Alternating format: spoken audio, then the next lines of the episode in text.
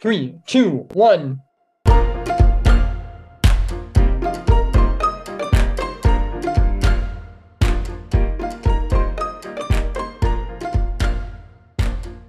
Hey everybody, welcome back to the Real New Podcast. I'm your host, Blaine Ward, and today with me, I brought the boys back. We brought them back. No one was asking for them, but we fucking brought 'em. Nobody, nobody did ask. But you know, god damn it. My boy Ben, my boy Brendan, the fucking gang, we're back and we're here to let loose on some shit. How you boys doing? Blaine, what's your favorite scary movie? Oh shit. I don't know. If I say scream, is that too meta? It's a bit meta, yes. Mine's Jack and Jill. Nothing scarier than Adam Sandler fucking cross dressing. That's true. That's true. That is pretty scary. I'm not gonna lie. How are you boys? It's been too long, and by too long I mean it's really only ever been Yeah, really. two less than episodes. a month. I mean, we But- just did the uh, favorite movies of the year. I mean, we weren't gone that long. I'm a lot better than like last time or the time before when we were watching Halloween. It was know, a lot yeah, better to watch these movies. Yeah, it We're was a lot higher spirits. shorter. Yeah. It Yeah. didn't take up as much of my time. Right. You had a good time for most I of them, you know, watching instead of Curse of Michael angry. Myers. Wasn't the first episode like almost three hours? The first one was about the first was one was less than two one. hours, and Okay, the second one two. was more than two. You guys actually have Oh the my record for the longest pod Hey, episode. So you know fucking high five for that. that's right. Yeah. That means we're the shit. I know, yeah. People are trying to live up to listening you to guys, and I'm like, listen, it's not gonna happen. It's not Good gonna try. happen. Good luck. Yeah. Because you'd have to Good luck to all sit down and talk for you'd have to find something terrible enough to talk for three and a half hours. I know. That's what I'm Like- saying. I'm like, we gotta have the If we're crazy enough to do the bonds, that might fill the time, but Yeah, no, I'm not doing Yeah. all the bonds. That would no, kill me. I, I don't reckon that. That'd take a couple weeks. Exactly, exactly. Well, if uh, you know, if the title didn't give it away, we are we're we're going back to the retrospective. You know, it's a tried and true formula, but we're doing it because there's a new Scream movie out, and god damn it, I'm so happy. Like, it, it, it's, It's back in the cultural conscience. You know, it's like we're back. This is for the fans. It's And I'm a like, total yeah. ripoff of Halloween 2018, but It, is, it is. But you know, But it even knows it is. That's the Right. best part.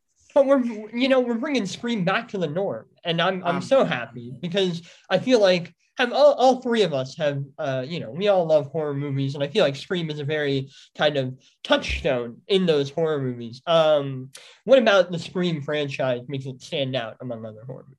You know, for some So- reason, I feel like our generation really resonates with these movies, even though they're not really nostalgic, even because we're from like the 2000s. But I, I always feel like people, it's a really good party movie too. I, I feel like it's one of those easier ones you just put on, and everybody's like, oh, you know, It's a lot of fun to show somebody that like hasn't seen it before. yeah, that's true too. Definitely Yeah. a big twist here in the first one. Any of them are. Right, they're very Like, you accessible. Any of them It- yeah, it's always fun to like try to figure out who the killer is. Like that's right, always the these are basically like elevated like Scooby Doo mysteries when you think about it. Sa- hey, shit, Shaggy's in this too. I know. I even wrote that too. I said that Freddie Prinze Jr. should have been Billy. yeah, That they would- have That would have been awesome. that would have been sick. I would have been down for that. Pete's okay, but Yeah, I think the thing that separates Scream from other horror movies is a it's a very fun tone. Like you know, it's not you take you take the threat of Ghostface seriously, but the characters know about horror movies and they know about horror movie tropes, and that makes it a lot more fun. Instead of yelling at idiots, most of the time they're making semi-smart decisions where you're like, oh my god, thank God, well, finally. the ones that live, yes. Right, exactly. Um, but you know, I feel like that helps it out. And then just the whole meta nature. It's just so fun. The way they're able to like somehow twist this web into getting more and more meta. I'm like, yes, just keep going, keep going.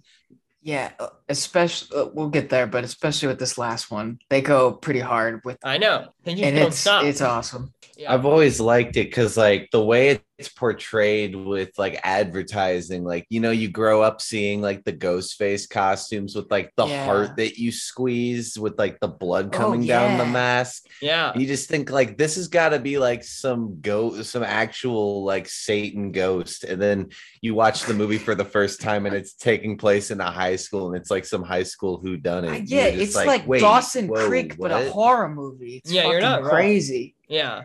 The other cool thing about Ghostface is like he's vulnerable, which is interesting because like Ghostface gets his ass Yeah. whooped like He every for sure does. Like Yeah. even even when he's killing people, he'll take like a you know a beating. Unlike Michael And- Myers, who's like an unstoppable machine. Like at least Ghostface gets knocked out a few Yeah. times.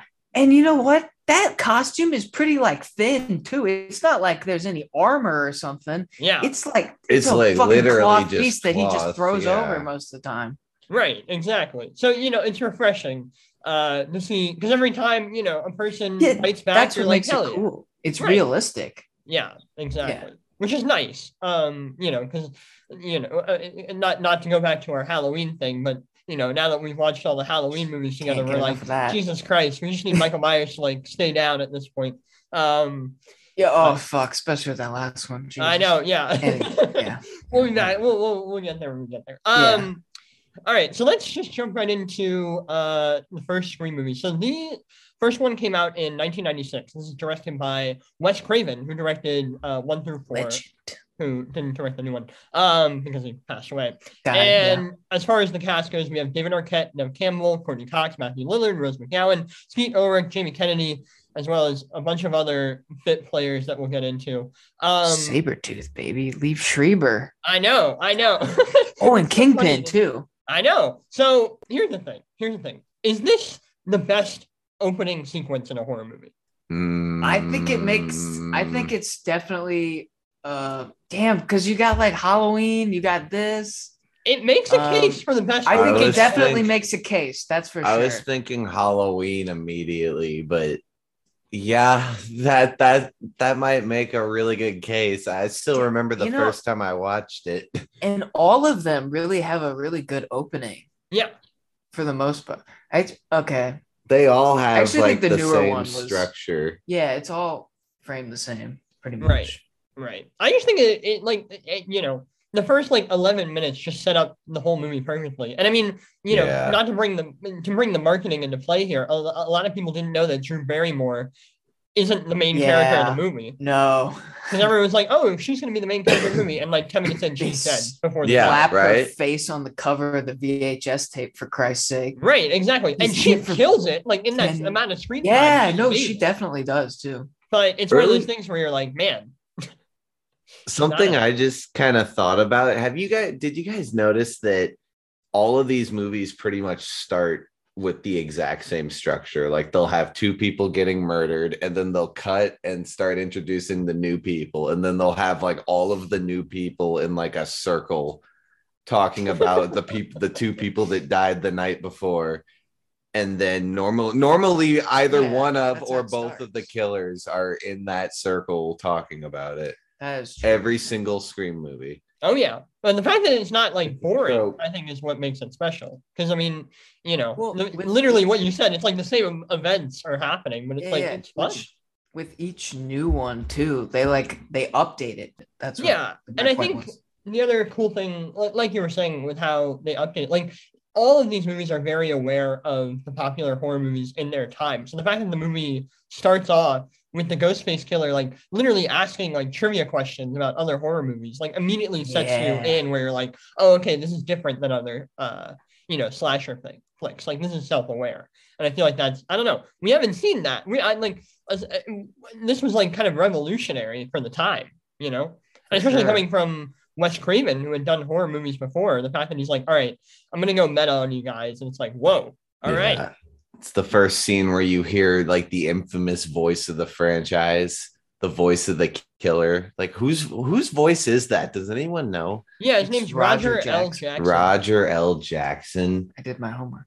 Yes. Yeah, I mean, he's got such an iconic He's voice. cool. I know. He's like scary too. I'm like, oh man. Yeah, it's a it's like that just right amount of creepiness to it. Yeah, it's Right. it's perfect. Uh, the other thing I wanted to add is um right off the bat, uh Wes Craven's throwing shade because there's that thing where uh Ghostface asks uh Drew Barrymore about like, oh, you know, which favorite scary movie or something like that. And she talks about Nightmare on Elm Street. She's like, Yeah, the first one was good, but the rest of them suck. And I'm like, damn. I never Right, well- thought about that. yeah, Like, I'm like, wow. I don't all know right, why. I, like, say, I- I I, don't knew think Wes he directed made- any of the other ones. Yeah, I I- knew like Wes Yeah, made those okay. movies, but it's like something I never thought of that he probably threw that in as a stat. And you know Yeah. what? You know how there's so many because in the movie there are movies of the movie. They have Right, the stab The movies, stab. Yeah, exactly. and they make it very obnoxious, like on purpose, that there's eight of them. right, exactly. like they make it cl- p- obvious that yeah, Nightmare on Elm Street, Halloween, they have just an absurd amount of sequels because nobody comes up with anything original. right, exactly. Um Love But- that metaphor. yeah so let, let's uh let's talk about the cast real quick um you know obviously kind of the main stay in the in in all the movies are uh nev campbell is kind of the main character sidney prescott and then you have courteney cox as gale weathers kind of a reporter type and then david arquette as uh dewey is his last name riley am i correct about Riley. that? Dewey Yeah. Riley, Deputy yeah. Dewey. deputy, Deputy dewey Dwight. i know um i think Deputy these Dwight are just Grayson. these are just like the most likable like horror trio of all time. Like I'm Okay. They're the rooting for all of them. core. My favorite, Da- I wanted to bring this up. My favorite David Arquette moment, the top, probably the entire series, is right after uh, they arrest Billy and Stu calls Sid at her friend's house, uh, Tatum's house, Yeah, and it's right after she like hangs up the phone on him. Dewey just picks up the phone like with his gun in hand, like this, like holding it up. And he's like, Hello, Hello. like expecting to hear the rest, like him to keep talking. That's Yeah. so funny. I, lo- I love all three of them. You I know, love it. I love his them. talk with Randy and Scream too. Yeah. Um. So I don't. I, I just feel like, especially with the first one, the cast is just so crucial to why it works so well because every every character in this movie is so likable. Um. Just even even if they're like crazy, like you know, uh, Billy Loomis's character is kind of this like pining boyfriend who you know may or may not be the killer like throughout the movie you're kind of like second guessing him. But the performances are just so like committed and like everyone's in on the joke which is really fun.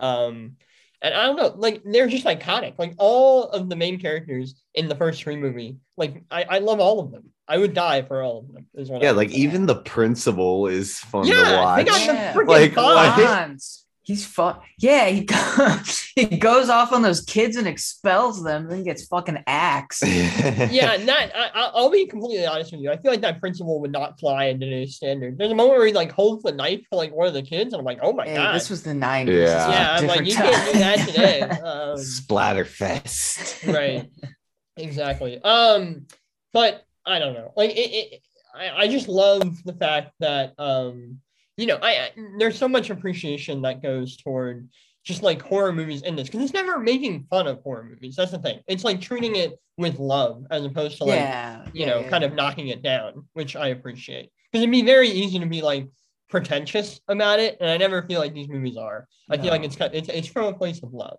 and I appreciate that. You're practically describing Randy's character. Like all of this is channeled Yeah. through Randy Man, I love Randy. in the first sc- Fucking two love him. Scream movies. Randy's the best. Like Yeah, Randy, he's he's the he's, all of us. character He's the movie nerd. He's the audience nerd. Like I love the guy. He's Oh the best. Um, He's the guy screaming at the TV right. in the movie theater, like, like no, turn around. Yeah, don't go through that hallway, you know, that sort of thing. And I just love, okay, I love the fact that in the like right before the third act, he literally stands up and like break almost breaks the fourth wall and explains like the rules of horror movies. And I just I love that so much. It's beautiful. Yes. All right, now off the top of your head, what are the three rules in the first Scream movie? You can't have sex, you can't drink or do drugs, and you can't say "I'll be right back." Yeah. Atta boy. I'm Okay. Surviving anything. right. I knew Exactly. the one about not having sex. Yeah. 'cause I don't have sex. So I will survive. Yeah, at a boy. Until the sequel, though, of course, then I will the pass. sequel. Yeah, right. Because I call her son of wet rag. I'm sorry, I keep getting ahead of myself. No. I'm Let's like a die. I'm like one. a, a die in the intro of the sequel type guy myself. You're so cotton. yeah, there we go. I'm cotton. That's I don't I'll know if make that's a good through thing or a bad thing. I'll make uh, it through the I don't climax. know either. Yeah. Fuck. Yeah, that, that's, that seems to be spelled out bad things for the both of you. Um, all right, so obviously with this first Scream movie, uh, the killers or killer. That's the brilliant thing about this movie is because Yes. as a mystery movie, and obviously as a horror movie, you're set up to believe that Ghostface is one guy, and the entire movie is kind of like flip flopping on like you know who's gonna be, who's gonna be. And the brilliant thing is, is there's two killers. It is Billy Loomis and Stu, uh, kind of Stu you know the other friend in the group, Tatum's boyfriend. Um, and just the fact that I, I I love that twist because the entire time you're you're you're so focused on Billy that you know the fact that right after uh he and um um why am I losing her name? Sidney. Right after he and Sidney have sex um you know she starts questioning it's like hey wait a minute like who'd you make that phone call to when you were in prison and you start like going like wait a minute is it him and then he gets stabbed right Yeah. after and you're like whoa oh okay I guess it's not and then all of a sudden it gets brought back around in the next like 15 minutes and it's like all right uh guess what it actually is him We all like, go "Oh, a shit." little mad sometimes. Right, exactly. By the way, can I just say, I feel like this movie is why people hate uh film nerds. And you know what? I'm okay with that. I think you know what? I think it's probably worse in the sequels. And that's probably true. That's probably true. Two and four have like this really hardcore. Well, I guess three is in a movie set too. Right. Yeah, that's fair. They definitely give a shit for that. So Billy and Stu, they gotta be gay, right? Like let's be Yeah, honest. Like the way they were the way they were over each other, I'm like, listen, Oh. you know, there's something going on here. You know? Peer pressure? I don't know if I believe that. I think they're gay. I Uh, mean, Stu was like holding him behind, and then he like stuck his tongue out, and I I, got a little turned on. So there's some there's some kinky That's stuff going. Yeah, there. look, There's that some is- stuff.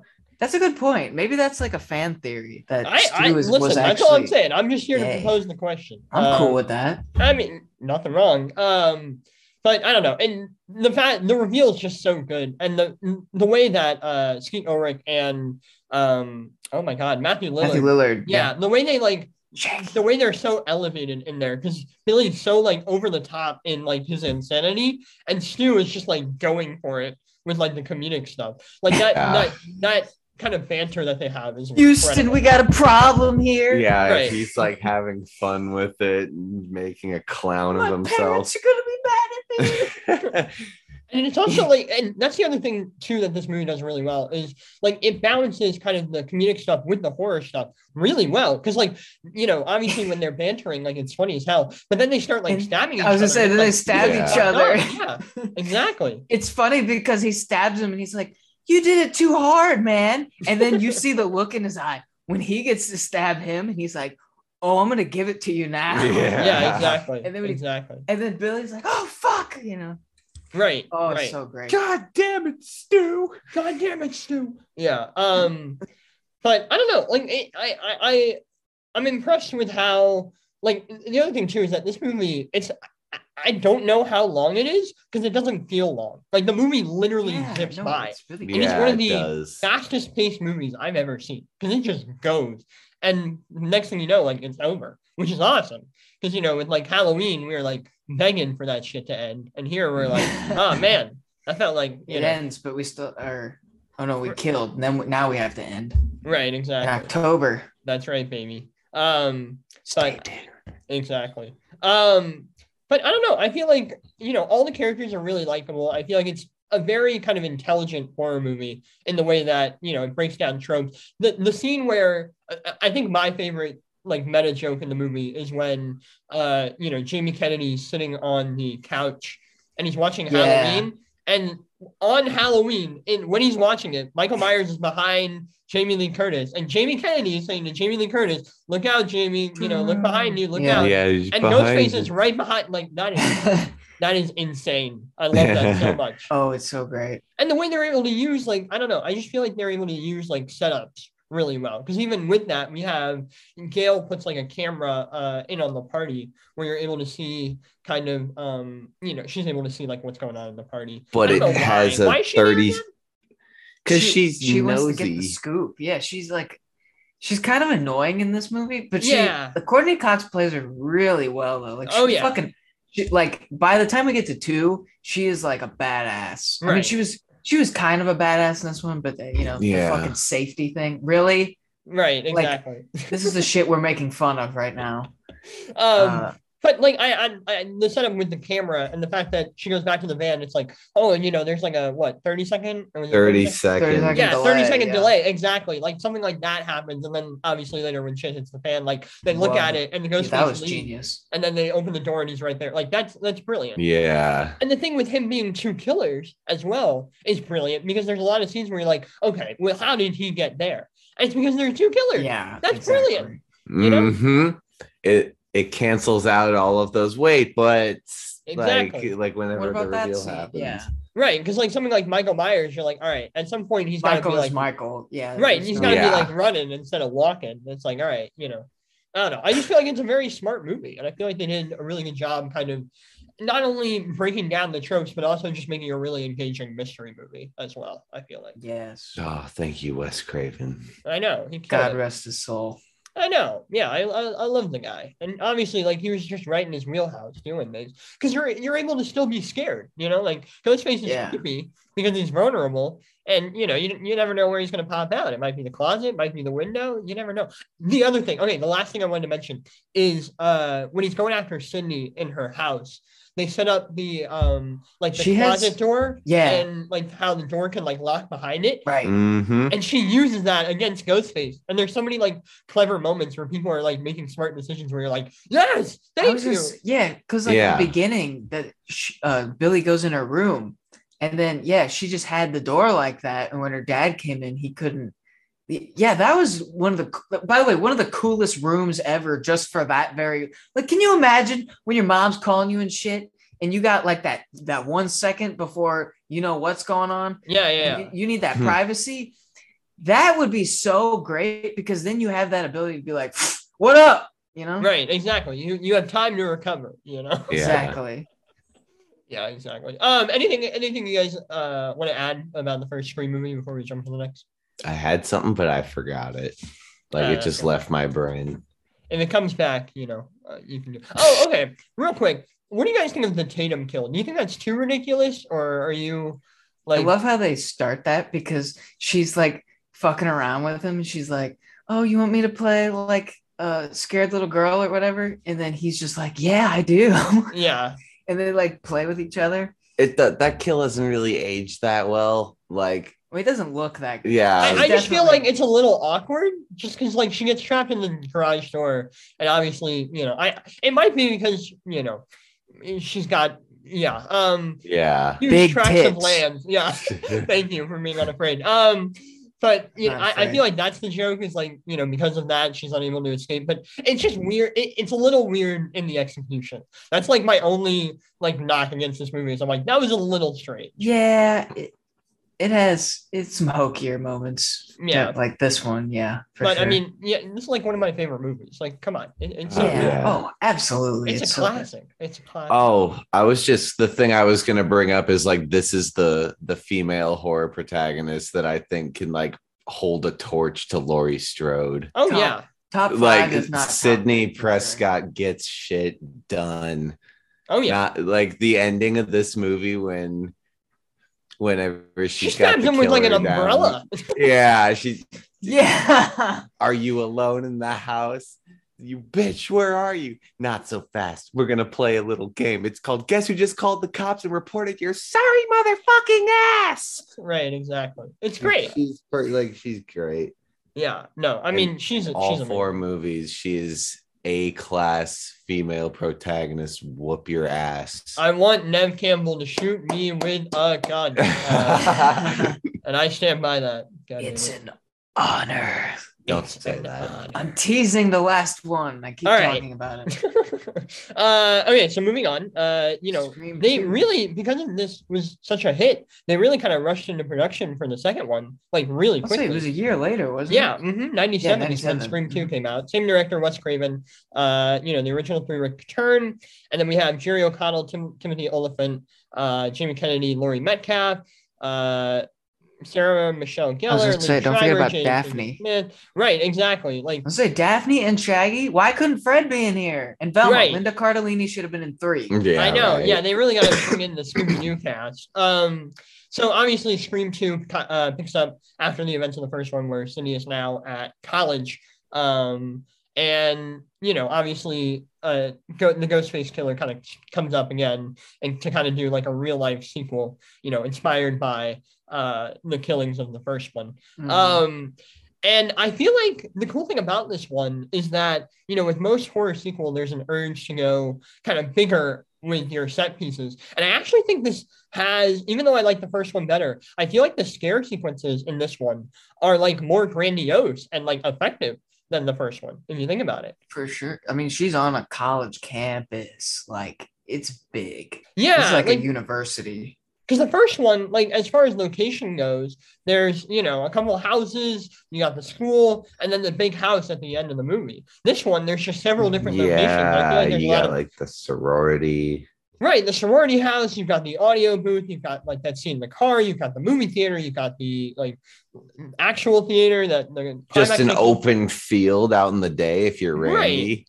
Randy. Yeah, I feel like they they, they kind of they, they strive to go bigger with the set pieces, and I think they actually did a really good job uh pulling them off. Where do you guys stand on Scream Two? Okay, so this movie is one thing I like about this movie. First of all, I think I think it's just as good, if not better, than Scream One. Like it's right up there with it. Just Uh, one thing I like about it is how, like, like every other Scream movie, it's really aware. Like, there's a trope going on between two characters. Like, one character is trying to prove to the other, like, how there are certain sequels that can overtake the original. And it's like, it's like Wes Craven knows. Like, he's like, hey, I'm not trying to overtake my original. I'm trying to make a sequel. yeah.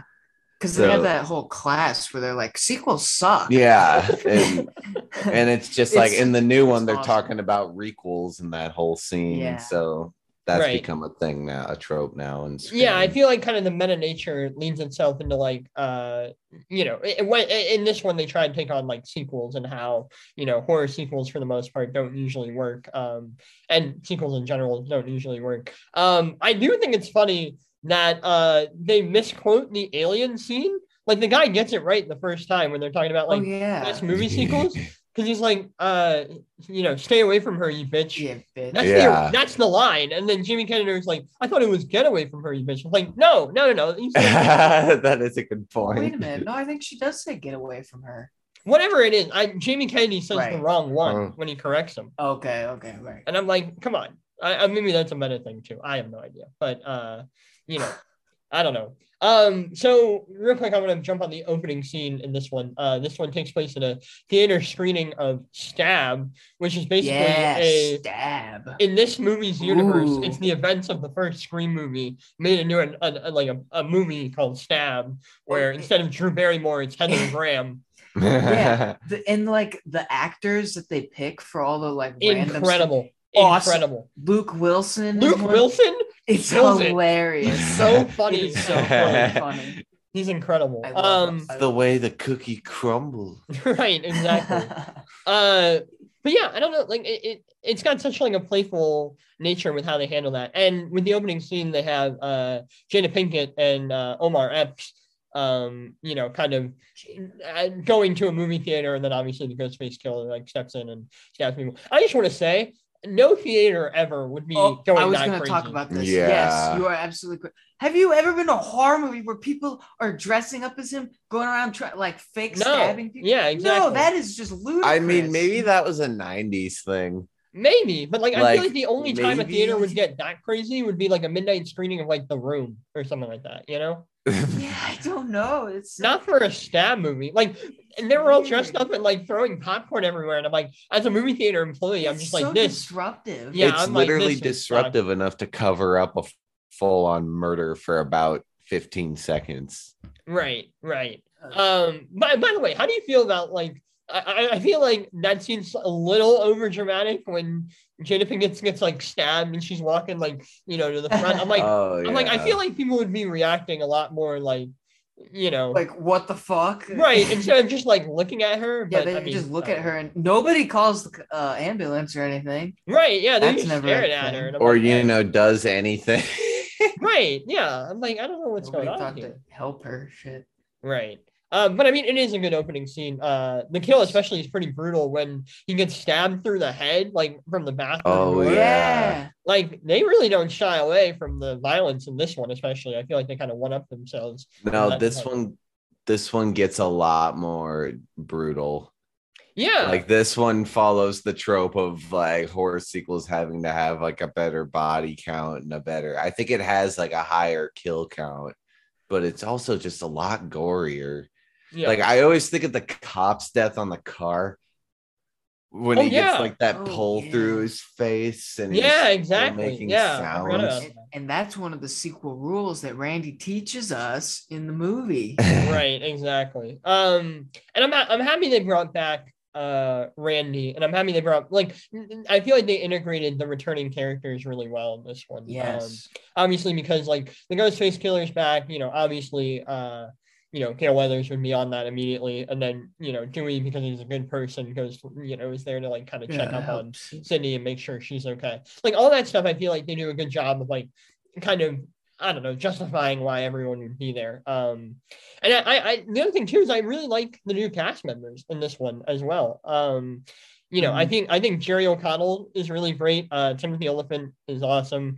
Uh, Laurie Metcalf is incredible. Like I feel like they did a really good job. Yeah. Just like as far as casting goes with this one as well, because obviously with the first one, like how do you top those iconic performances? And here I feel like they did just as good of a job with the cast here. Um, For sure. because like Liev Schreiber's in this, and he's awesome. Like I love Yeah.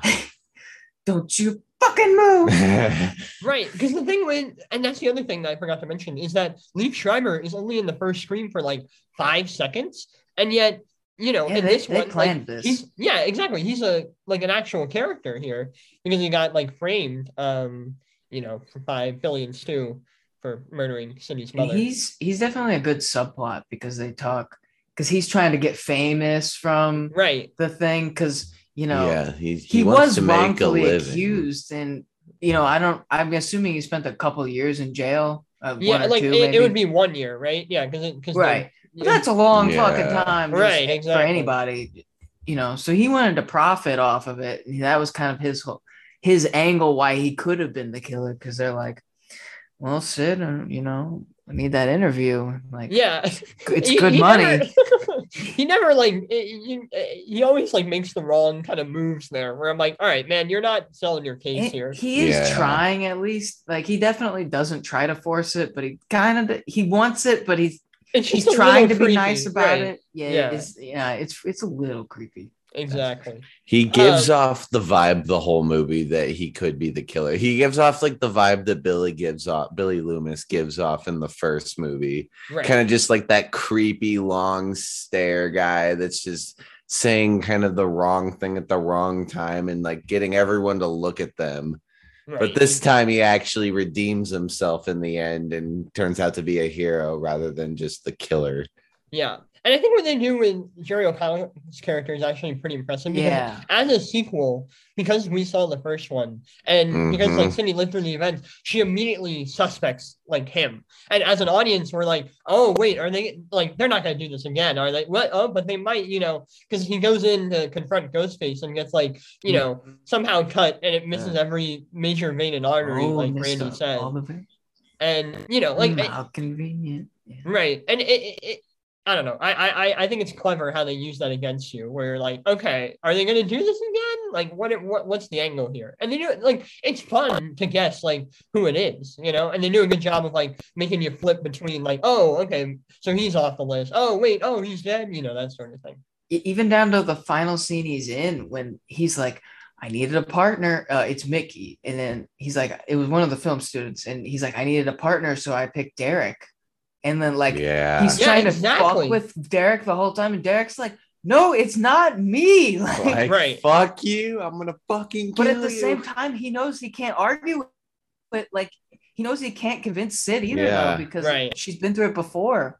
I want to talk about uh Sid because she goes from super bitch in Scream to super duper bitch in Scream 2. That's true. like I love true. how she has Mhm. she's not taking any of this shit no more. Like she is not afraid.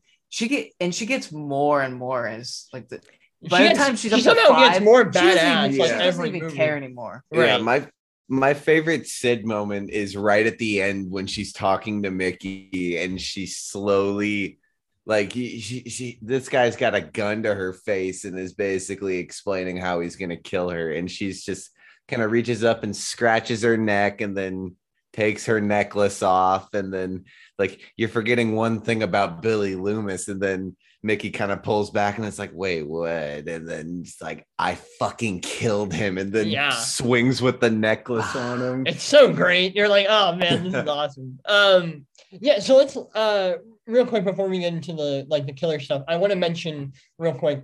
So my biggest thing with this movie, and it's a personal thing, and I think you guys are gonna agree here. They fucking kill Randy, and that like Yeah. that hurts my soul. That hurts my soul. I know, I hate that. Because like I, my only thing is I feel like he's too smart to die in this movie, and I, I see why they did it. Like it, it's a good move for them to do it, but I just don't like it because I like Randy Mhm. too much. He's Um, It hurts. And he go like he he gets some good like you know one liners in there. You know, obviously when he's I- roasting. uh like he's roasting the fuck out of them. Oh man. Yeah. It's hilarious. Like the dialogue he has for that scene right before they, he gets pulled into the van is hilarious. Yeah, Stu was a homo repressed mama's boy. And Billy Loomis, Billy Loomis, what the The fuck? fuck. Yeah. Oh, that should have been our cue to know it was who the other one was. Yeah, yeah, Yeah. exactly. Yeah, we'll get into that in just a sec. But um, Yeah. like I, don't- I don't know. Says. It hurts that it hurts that he died, but I mean, I don't know. Like they, they find a way to bring him back in a sequel, which is you know nice and fair. But yeah. it hurts the soul because you're like, man, Randy, like I love that guy because they they kind of tease that he had like a crush on Sid too, um, in the first two movies, and you're like, man, I just wanted him to succeed. That's all I wanted. Yeah, like Right. come on, my boy. Right, exactly. Uh, and then the two other sequences that I actually think are really effective are there's uh there's a scene where Ghostface is chasing Dewey and Gale in like this audio booth, and the sound like completely drops out, Mhm. and it just like it that's so effective in like just the most subtle way where it just makes everything really intense for a second, and especially when you know Dewey's on one side of the mirror and Gale's on the other, and she's like trying to communicate to him, but he can't hear her, and like all that stuff's just brilliant. They fucking fake you out. They do that every time with Dewey, and I'm like, man, like this Well, guy's they- had it rough. That was the closest he had come to dying at that point. Probably out of the out of the few times that we've had, yeah, I feel like that's probably the closest. Um, but like I don't know, I, I I think that scene's really well done, and I think this is the best. This has the best scary, like the best intense sequence of any of the Scream movies is the car sequence where uh Sidney and her friend, I forget her name. what's Sidney's friend's name? Oh, It's like, uh, is it her therapist or is no, it's that was like a a friend. friend. roommate. It's her Oh. roommate. Yeah, oh, it was it's- her but, okay, it's just her roommate. I'm sorry. I What was her name? but I Was can't remember Hallie? her name. Haley? Yeah, that's it. I think. I think Haley. it's Hallie. Yeah, Hallie. So she's in the car with Hallie and like being driven by the police, and the car crashes because the Ghostface killer was like, you know, driving or whatever. So it kills the cop. And because they're in a police car, the doors are locked. So they have to climb through the window, like through the like little window that leads into the front seats, and climb over Ghostface to get out the window and like or out the door of the car. And it's like so intense because Ghostface is knocked out. And obviously, as an audience member, you're screaming, you're like, take the mask off, you know, that sort of thing. Yeah, But it's so like nerve wracking where you're like, oh my gosh, like, I don't know what's going to happen. Um, I just think that's a really done, well done scary sequence. that is. And then it, uh, of course, how that scene ends. You know, Sidney finally does think, like, does hear that one audience member go, "Hey, take the mask off." Right. Just she from the back, echoes of the heavens, and then like then walks Ghostface is over, and then gone, Ghostface is gone. and then stabs. As him, right? always. Yeah, exactly. Mm. But I mean, I don't know. I just think that's such a good scene. Now, um, let's talk about the killer reveal here. Um, I think this is one of the best killer reveals in the series. Uh, because you have okay, so you've got Mickey, the Tarantino film student, Mhm. uh, you know, Timothy Olyphant, and y- that's fine, right? Like you're like, okay, you know, he's like a film student, he's crazy, he wants to kind of make, he's inspired by the killings to like blame it on the movies and stuff like that, because they have kind of that meta discussion on like, you know, oh, does, Yeah. is, is just violence insanity. Right. Yeah. Like, oh, do the movies what? affect violence? Like, okay. Like, all right, that's fine. But then they reveal the fact that the uh, the person who was helping him out was Billy Loomis's mother, played by Laurie Metcalf, who you never suspect the entire movie. Um, Because you don't even think like that's who. She's right. she's a you different don't know name. that Yeah. motive, which is brilliant. Because then once you realize, and that's the other thing too, they keep her and Sidney away from each other the whole movie. yeah. Because when Sidney sees her, it's like, Mhm. oh my goodness, Mrs. Loomis. And as an audience member, you're like, oh my God, okay. Uh-huh. right. Yeah. And then, well, and the way they reveal it is like Gale, like Courteney Cox walks through the door right after Mickey's like, I told you I had a partner. And she walks through the door, and for a split second, the first time viewer is like, wait, it's Gale. And then, and then Mrs. Loomis walks through holding the gun. Yeah. Genius. I mean, like Laurie Metcalf is going for it here. Like she's she she's so great. Like she just really went to like dialed the I got a little life happy. I know. Yeah, she she's like she's got that wild look in her eye the whole movie. Like for that last like act, you're like, oh my god, like Jesus Christ. yeah. Yeah, she's wild. Sorry I don't know. I love the mock her a killer little reveal. there. It's so great. Like it- it's just such a fun, and it makes sense off of the events of the first one too, where you, you never like you never Yeah. I don't know you Yeah, never she- suspected it. Once it uh, explains, you're like, oh okay, that makes sense. She even says it. She's like, just good old fashioned revenge. Right. Like It's- that's that was her motive. Like It's that- just yeah, such a simple easy. motive. You're like Just do awesome. it simple. Yeah, you exactly. killed my son. Right. And then is it does Sidney shoot her or is it Cotton? Cotton. what Cotton, uh, cot, uh, so oh no no no. Cotton's like, Yeah, yeah. She was the- holding the knife to Sidney's throat, and she was was like to co- trying to plead with Cotton, like Right. shoot her instead because she fucked your life over more.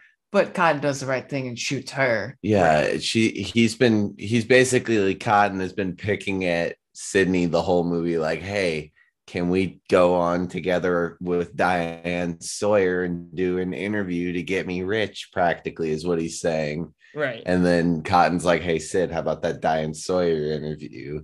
And then she just goes, consider it done. And then he just goes, okay, and then shoots Mrs. Loomis right in the neck. Yeah, that was pretty great. Um, and then obviously they have that joke that they had in the first one, and they do it in all of them. Where Yeah, it's like, yeah, uh oh, make sure the killer's dead. In the first one, obviously, for some reason, Billy Loomis like springs back to life and they pop him, which is funny. And then this one, Mhm. They have their gun trained on Laurie Metcalf, and Timothy Olyphant just gets up and like, like ah, and then they yeah, they both shoot him. right exactly. Um i think that's all well and good. And then that leads me into my other slight problem with this movie i hate the end credits music to this movie because like all right sidney's walking she's walking off right you know the movie's over and they're playing like this kind of like happy mu- music and i'm It like she suck. literally lost like almost everybody in this movie Again. right like why are we playing happy music here um but you know, know That is a good point. it's a little annoying. But I don't know. Like I feel like for the most part, as a horror sequel, this like it's up there. Yeah, it's of- good. Yeah, like it, it- it's a quality sequel, and especially like the meta nature of it is just really fun. That scene between Dewey and uh and Randy, like in that kind of cafe where they're going over like you know sequel movie rules, and they're trying like point fingers on like who did it and who didn't. Like, oh, that stuff's fun, Yeah. we make a good point. right? Love that. exactly. Dewey's so beautiful. I love God. Dewey. Everybody loves Dewey. Um, but yeah, I don't know. I just feel like they did a really good job. Um, and they kind of just like Wes Craven stepped up to bat and he made a really good horror sequel. Mhm. And it's like, man, where do you go from here? How did he, how did he do on the third one? Yeah, exactly. Well, we'll see. uh, any any else? Uh, no, no, no. uh, anything else you want you guys want to add about Scream Two? Uh, I think I'm, I'm all good. good. So that leads us into uh, Scream 3. This came out three years after Scream 2, uh, 2000 Wes Craven Mac. Um, you know, the original three returning. And as far as newscast members go, we got Patrick Dempsey, Scott Foley, Lance Henriksen. uh, Matt Keeslar, as well as a few other people. Emily Mortimer, Parker Posey, uh, you know, Liev Schreiber for a second. Did you say Patrick Patrick Warburton? Warburton? Yeah, Yes. he's like the bodyguard or whatever. He's awesome. I know. I love Patrick Warburton. This one, you know, uh, Here we go. time they're in Hollywood, uh, and you know, this is on the set of Stab Three, is where the next killings are happening. Where Stab the Ghostface three. Killer is going after the actors playing the character. It's a really meta. this one kind of goes a little This overboard with the might meta. be the most meta one. yeah. This I one in mean- five, I think. I'll, I'll just say it. All- I'll, I'll say it. This movie's a fucking mess. Like, let's just say it. Like, right off the bat, I think we can all agree this is the weakest Scream This is the worst one. it. Why do you think that is? it's enjoyable? It's okay. Well, first of all, the characters are terrible. About half of them. yeah, they don't have that same like, Like, energy the act, I couldn't tell you their names, but I know who they're playing. Like the girl who is playing the girl playing Gale. Yeah Parker I Posey's don't character. like. I don't like her. I don't really? like oh, the- I thought she stole Yeah. the movie. Okay, I don't like her. I don't like I don't like Sidney's her, actually. actress. I don't like like Dewey's actor actor is goofy, but he dies way too quickly. It's funny because he's he's like handsome, right? Like he's Yeah. good looking. Yeah. And then like Gale looks at him, he's like, That's who they picked for you. Mhm. It's so And good. Dewey's like, Yeah, I mean he looks just like me. right. Yeah. or whatever. I don't remember. I don't know. I feel like here's the thing. So the first fact is is that this one did not have the screenwriter from the first two Scream movies. Um, that Kevin shows. Williamson. Oh, that- that's first two. apparent. Yeah. and he didn't write the third one. So kind of right off the bat, you're like, okay, like we don't have a, you know, we don't have the screenwriter here. And I also think like this movie is just a little too goofy. Like I feel like it leans a little too hard on the goofier elements of Scream movies, and it's not all that Mhm. scary, which is a little sad. Like it feels like more like this is probably the most Scooby Doo out of all of them. I feel like. You know, it's interesting because they actually introduced like a really cool idea that I guess it wasn't it was new for the series that they could have the voice changer be like the voices of the other people Yeah, I thought that was cool. and fuck with people like that. And I thought that it's weird because every time I, I like think about this movie, I'm like, oh God, that movie's terrible. And then I watch it and I always think it's a little bit better than I think it is. It's But it never resonates with me. Like it, it- yeah. after about a month, I'm like, oh, that movie sucks again. yeah, you get when you Yeah. think about it, It wears off, I guess. Every time I try to think of this movie from like start to finish, I'm like, okay, so this happens here. Like, so Cotton Weary dies at the very beginning. He's like our first act, like heartbreak. right. But then, like, after I Mhm. think like that happens, and then I'm just like, okay, what the hell happens afterwards? Like, the like this is happening. They're making stab three, and then Sidney's having hallucinations of her mom with like a bloody hand on the Yeah, I don't like that Like, either. like it just it is kind of all over the place Yeah, I agree. Um, the thing that like it's not. I, I I wouldn't call this a bad movie. I'm just like, and even as far as like horror movie sequels go, like if we ranked all horror movie sequels, this would be oh, higher than Oh, yeah. a lot of them. that i i always say this is said better i this is better than like ha- like about 90% of the halloween sequels Yeah, it's just like it's not. I don't know. It, it's just weak for a Scream movie. It's just nowhere near as good as the first two. no, Um, absolutely not. And I, I don't know, like there's still some fun moments to be had. I actually think the cameo game in this one's quite strong. oh Carrie Fisher. Carrie Kevin- Fisher What are you doing up. here? kevin smith is in it Yeah, at Kevin. one point Jane, Jane, Yeah, they got Silent Jane Silent Bob. Yeah. Yeah. exactly. Um, you know, I, I, I, I like I like the cameos in this fine. Um, I don't know. I, I, and like even like you were saying, like the voice changer thing, like that that's a cool trick that they have for Ghostface. But I feel like a lot of the movie relies on kind of I don't know. It, the other thing that just doesn't help, and I, I feel like we're jumping the gun here, but I feel like it has to be mentioned. I don't love the killer reveal in this movie all that much. Um, and I think it Uh, actually like makes the movie weaker. yeah like once you the, it- this movie kind of sticks out like a sore thumb for being normal because Yeah. it has one killer It's it's actually the the only film in the franchise where there's just one lone killer kind of pulling all of the strings. The But what- oh, what they did was they tried to to link it back to the other movies. They tried to make this killer like the the the guy that g- gave Billy Loomis his push to start Yeah, it- killing. it- and it kinda start reminded me of, like, Scream Spectre. One. Where like Yeah, he tried- Blofeld's like it was me, James, the author of all your pain, and I'm like, fuck off, Like, I they're just, that. like, I think Wes Craven might have been trying to go for like the third movie of a trilogy type thing because you know we mentioned Randy has a cameo in this movie. I actually like and- that scene a lot. Mhm. yeah, Like, that's a great great scene. scene because like like his sister meets up with them and shows the videotape and he's like saying all of this stuff about a trilogy and he's talking about rules. I don't remember all of them. I just remember one's like he's like and 3 the past will come back to bite you in the ass and then then they then that does happen. You know, Yeah. Roman comes back and the past bites her in the ass. So this one's kind of more like the meta angle. I mean, obviously, aside from like the Hollywood stuff, it's more focused on like trilogies, you know, and how like you end a trilogy. Yeah. And Mhm. I don't know, like it just doesn't really. Here's the problem. It, he's not an interesting side character to begin with. Like, I feel like he's not even in it that much for one thing. I don't Roman, remember. yeah, he's not. yeah, so yeah, it's the director It's of like, Stab well, I guess it but- could be him. And Yeah, then it- it's not like a, a surprising when it happens. Right. You're like, oh, okay. and And, then, then, it's like, do, oh, I'm your brother, and I'm like, oh no. they do the fake out where they, you Mhm. think he's dead and then he's not. It's like, okay, That's Okay, a cheap shot. great.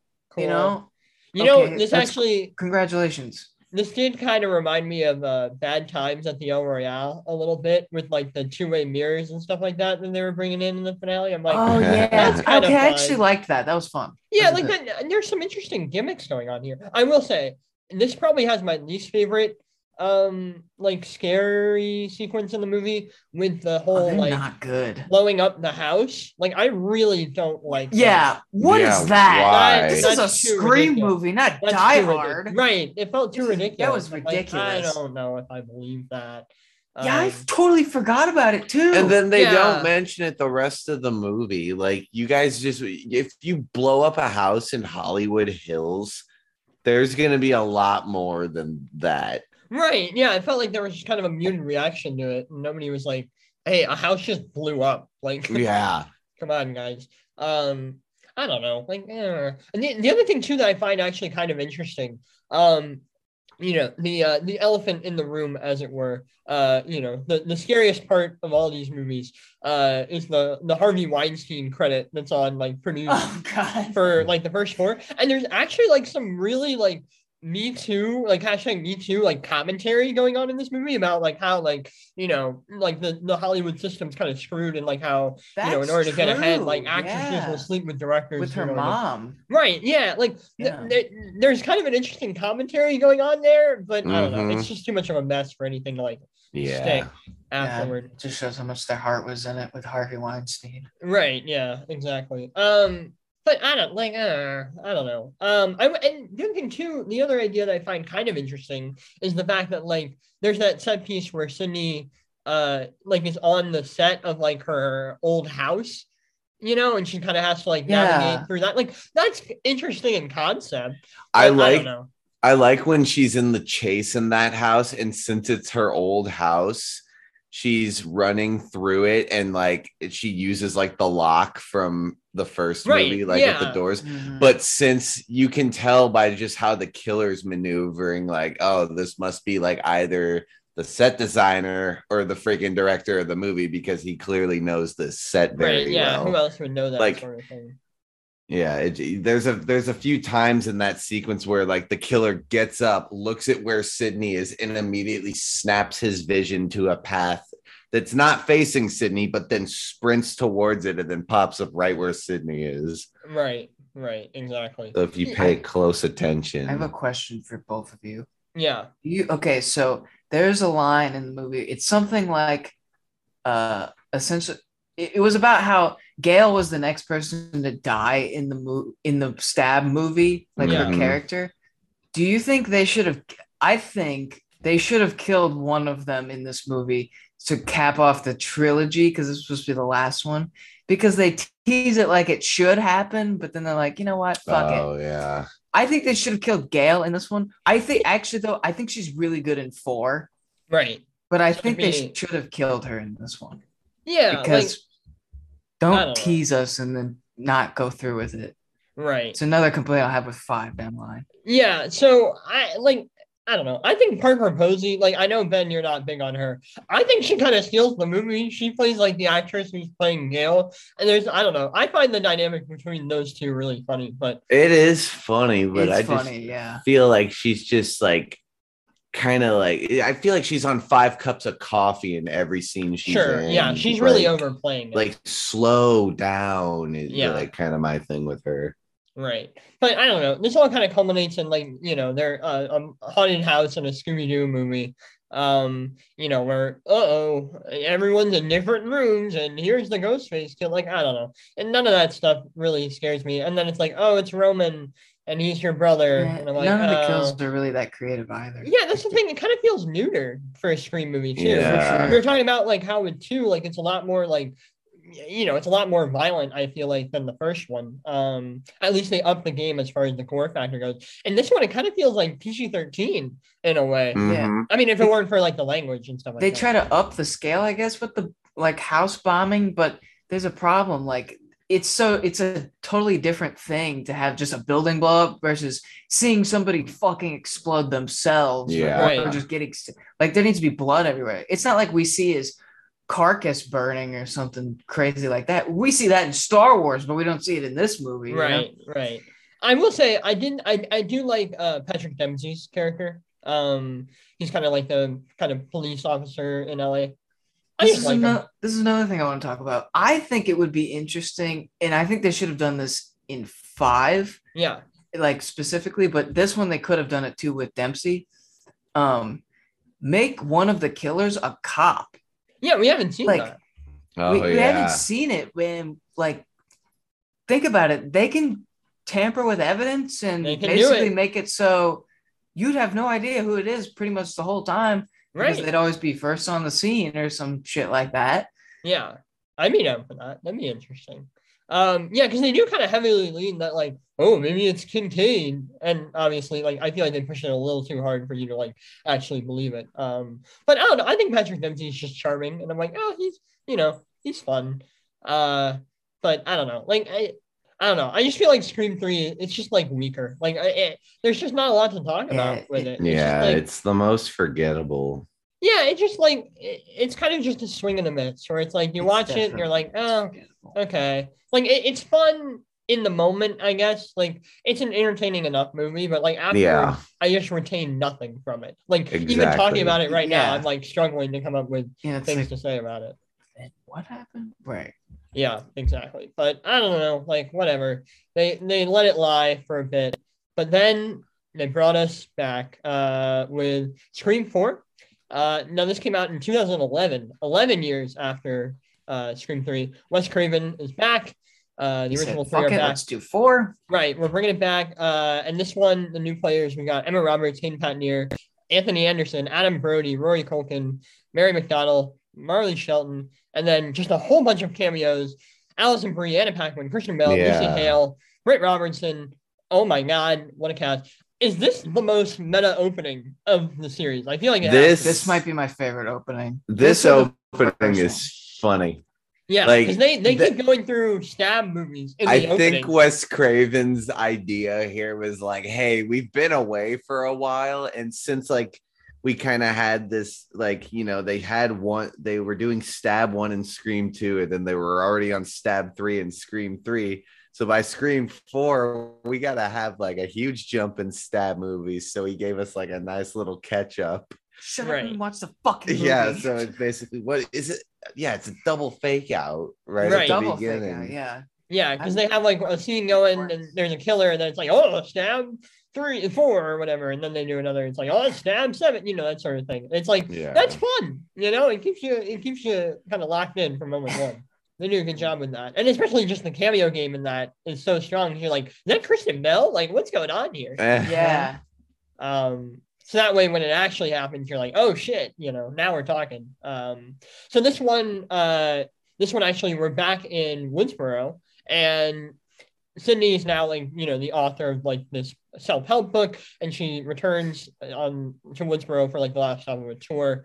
Um, where now it's like the anniversary of the original Woodsboro murders, and it's going after um, you know, is it her niece? Is that what it is? It's her cousin. Her cousin. Okay. Yeah. right. Played by Miss Emma Roberts. Yeah, her cousin Jill, played by Emma Roberts, and they kind of set uh, Jill up to be kind of the next Sidney Prescott because this one is dealing with kind of the more grittier reboots that uh, you know were kind of happening with this time with like you know the uh, Halloween with oh god what's it? Texas Chainsaw and like Nightmare right, Texas Chainsaw, Street. Friday the Thirteenth, like these really kind of gritty reboots. And I actually think the commentary that they do on this is quite fun.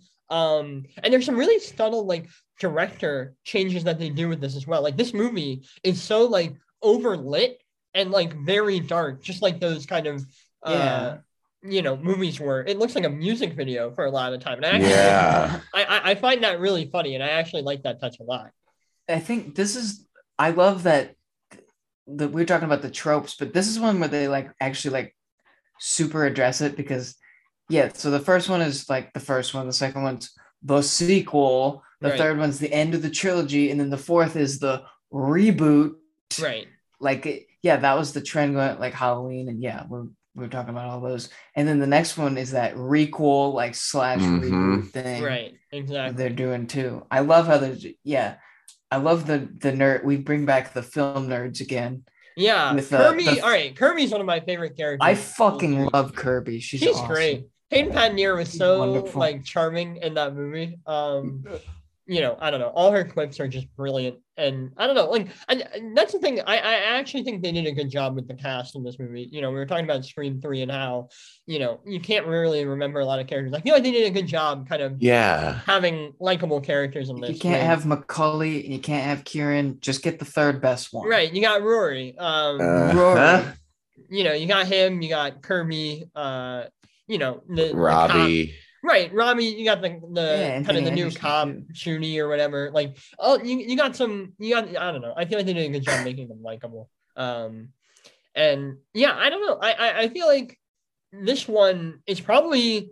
Oh shoot, this is hard. Is this the most violent of the series? I think by far. Um, I think this is the most. This violent. one has like sausage guts in it. Yeah. Like I, this one goes far. This is the new one, really. Like both of them are pretty gory. Yeah. yeah. Well, like Anthony Anderson gets like stabbed in the head. Yeah. And, like, yeah. It's, like bleeding down. And I think of like at the end, like one of the killers is like running into a wall with the knife up right. against the shoulder and then like jumping into glass tables. Yeah. Right. Yeah. That's that is wild. Um, but yeah, I don't know. I, I, I the other thing that I appreciate, and it's kind of like we were talking about with Scream 2, and I feel like this also like justifies why characters are here really well. Because like I don't know, with Scream Three, it felt like Sidney wasn't in the action a lot because she's kind of like mm-hmm. doing her own thing for most she's of it. Kind of just at the precinct for like half yeah. the movie. Yeah, she's at her precinct and she's at her house, and it's like, all right, yeah, not fun. But here, like, you know, there's a reason for her to be there. What with it being like a book tour and the anniversary, like, okay, it makes sense that she's here. Makes sense that she's staying with her cousin. Like all that stuff, I feel like they integrate that really well which I appreciate. Um, and I don't know, like the, the whole like film club aspect's really fun. Uh, you know, the fact that Gale Weathers kind of teams up with the two kind of leaders of the film club, like I like that a lot. I feel like mm-hmm. that's a mm-hmm. pretty amusing dynamic. Um, and the other fun, like the, the cool setup with the kills in this that I thought I liked a lot was at the party where she's setting up like the cameras to kind of like see if she can catch like the yeah. Ghostface killer, mm-hmm. and the Ghostface killer is already on that he's turning uh-huh. them away, and they kind of say like, "Hey, this ghost face wants to kind of record recreate it." Yeah, right.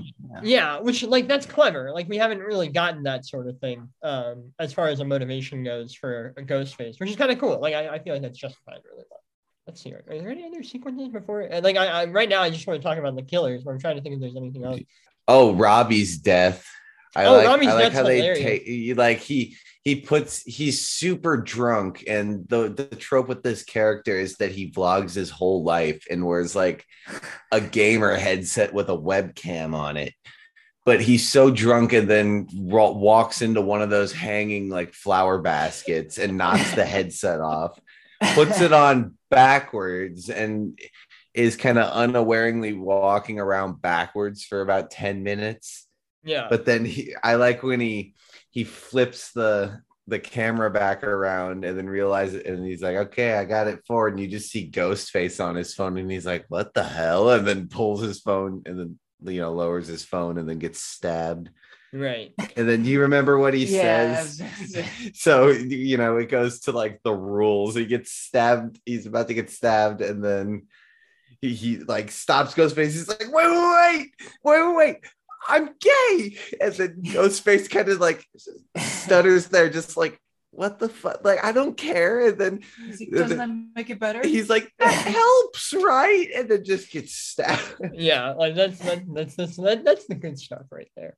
Um, yeah, I like that a lot. And I actually like uh Kirby's scene where she's trying to save Rory Culkin's character because the Ghostface killer calls her, and it's like name the horror remake, and she just goes Mhm. off like naming like every single horror remake, and it's hysterical. Um, yeah and obviously, you know, she gets stabbed uh by Rory Culkin. You're like, oh shit. cried a little.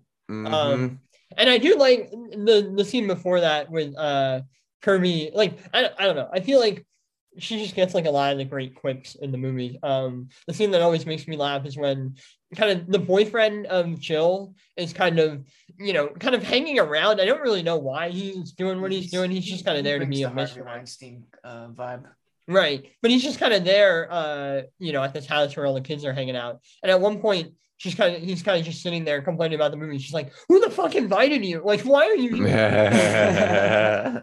um, which is great. But okay, so this this has I in my opinion a great reveal because oh yeah uh this one's really good I Rory think. Culkin uh is revealed as one of the killers, and it's like, oh okay, like all right, so he wanted to film all the murders and take credit for it. You're like, okay, all right, but there's a catch here. Like, what what what else is at play? And then it's revealed that Jill is actually one of the ghosts. that's that's the slapper for me that and I one really really like that. the I first time I brilliant. Saw that, I, I did not expect that at all. It's I was definitely one of the best blindsided. I didn't see it coming. Like I, the whole time I'm like, oh, He's you know, she. What the Yeah, fuck? I was like, She's yeah, the new she's Sidney, isn't she the new protagonist that's supposed to be running away from that mask? Right, exactly. Uh, so I just found that really refreshing. And then they go a step further with that, with like we just figure out that Jill's like a complete psychopath with the way Mhm. she's like because the motive here is actually pretty different where she wants to become the next Sidney, where all of this is kind of just a ruse to frame Rory Culkin as the Ghostface killer, and now she'll be able to get like social media attention and Sure, become yeah, she very wants the fame. That's her. Yeah, that's which we haven't gotten plot. that. Like that's fascinating. Um, and it just gets to this really like fucked up sequence where she's like, you know, like we were saying earlier, she stabs herself like in the, you know, shoulder, like she's running into a glass, you know, painting. She's She goes all the table. way. Yeah, it's Yeah. brutal, and you're like, oh my god. And it kinda- This movie kind of breaks tradition because normally, like the tradition at this point was like the killer would take their mask off, talk for like way too long, long enough for Sidney to figure out what to do, and then Sidney would do what she does to get out of it. yeah, But this time, like she gets stabbed in the gut, and then the killer wins for a minute. Like Emma Roberts gets famous, gets brought to a hospital, and I really like the scene when Dewey tells her that Sid's holding on. Like Oh, it's yeah. supposed to be, Makes it's supposed to be good news to Jill, but you can see that like Emma Roberts actually does a great job. she's really like, good in this movie. she is yeah. supposed to act happy, but she's just like fuck, fuck, fuck, fuck, fuck. You know, Right. Yeah. This goes further than like your average Scream movie, like you were saying, because like I, she kind of stabs Cindy, and you're like, oh my god, like hopefully Cindy will get up and be okay, and it just like cuts away to the hospital, and you're like, oh my god, did she like actually win? Like what's going on here? And then they reveal that, which is brilliant. Mhm. And then Dewey and Gale figure it out when Gale's like, wait a minute, you know, how'd she know that I was I got stabbed in the, in the, shoulder. shoulder. Right. You're like, okay, all right. Um, which leads to like maybe just one of the best kills in the movie, where uh She's got the gun trained on uh, Gale Weathers, and Cindy's coming up behind her with the defibrillator thing. She's like, "Yeah, one word. What is it? Clear." you know, it's like fucking Yeah. Fucking awesome. brilliant, brilliant stuff there. Maybe the most badass screen ending. So I'm like, oh man, they're killing it. Uh, yeah. That But- might, might be the best. I just feel like that third act just really like it, it's good up until then, but the killer reveal I feel like elevates the movie, just like when the Yeah. That whole third act in that house is really intense. yeah, Like Yeah. when they they go climbing out on the roof and everything, and then like Sidney falls off the roof. The, right, like, exactly. like we mentioned earlier, the cop getting stabbed in the head in his last mm-hmm. word. I, I almost would like that character was such a gook. Like he was so goofy the entire movie. Like I almost wonder if like his character played like my last words are gonna be fuck Bruce Willis, and then he like right before he drops, he just goes great. fuck Bruce Willis. Like I don't get that, but I think they were talking about it earlier actually. Yeah, so they I'm gonna- mentioned him I'm gonna scratch that, but It's pretty funny. Yeah, I don't know. I love Scream Four. I think it's uh, some for some reason some people aren't on the Scream Four train. I think I those people are idiots. I really like it. I think Uh, the you meta know- nature is fun. I think the killer reveal is really good. Like it's like the H2O if we had to compare it to Halloween. Yeah, pretty much. Yeah. And I mean, eh, you know, after like the kind of exhausting experience of Scream 3, like this just felt like fresh. You're like, oh, thank goodness they got it back. It feels like it's it's more uh, quickly paced too. Yeah. Uh, it's one of the faster ones for sure. Yeah. Yeah. But I like I, I also appreciate that the movie ends in kind of a different way where it ends with them talking about like Jill, where it's like, oh, you know, famed sur- survivor, Jill. You know, Yeah. survived the Whisper Yeah, of she got famous anyway. Right. Yeah. It's kind of like a double edged For the sword. wrong where- reason. Yeah. Right. I, I just found that kind of interesting. Um, a good way to end a Scream movie on. But I don't know. I think Scream 4 is underrated as far as a horror movie goes. And I feel like a lot more people need to appreciate it because it's fun. They did a good Your job. lemon squares taste like shit. How do you guys feel about uh what's her name? Judy? The- the? Detective Hicks. Oh, Judy. Is that her name? She yeah. definitely was trying to fuck Dewey, and she even says she's like, eating my lemon squares isn't cheating on your wife. Like, bitch, you know what you're doing. You better stop this right now. You're trying to break up this beautiful marriage. And Gale, Gale sees right through her bullshit. It's Yeah. Right. this this is one of Courteney's best Gale. I think yes, two yeah, she's and no four- bullshit the whole time. two and yeah, four, I think, are her best Gale performances. Yeah. I agree. Yeah, she's she's on fire in the in that movie. Um yeah, this might be my favorite Dewey performance too. I do like how he's finally sheriff. Yeah, Yeah, that's like that. why I like seeing him as sheriff. I think that might be my thing. Yeah, it's a good logical step for him where you're like, oh, okay, you know, that makes sense. So that takes us into the modern day.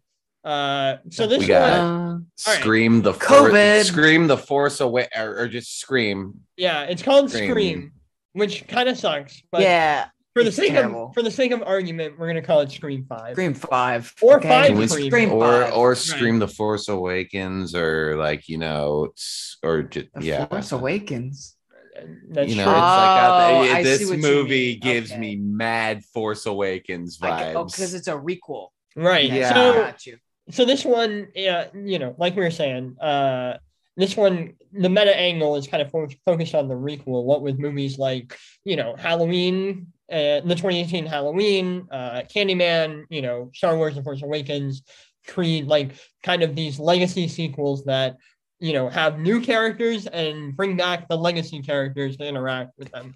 So the protagonist for this one is actually not Sidney, which is interesting because I didn't know that going in. I thought Sidney was going to be the main character. as well. barely in it. I know. Um, so this one has uh Melissa Ferreira Barrera. we can yeah. call her Ray. from In the Heights. Uh, Sam. Jen- Jenna Ortega, Jack Quaid, Mick- uh, Mickey Madison, Jasmine Savoy Brown, Dylan Minnette, Mason Gooding, uh, Sonia Ammar, as well as a lot of other people. Um, so yeah, I think right off the bat, um, you know, this is also an 11 year gap between uh, Scream 4 and Scream Mhm. 5. Holy And- crap! This is the first Scream movie to not have Wes Craven in the director's chair.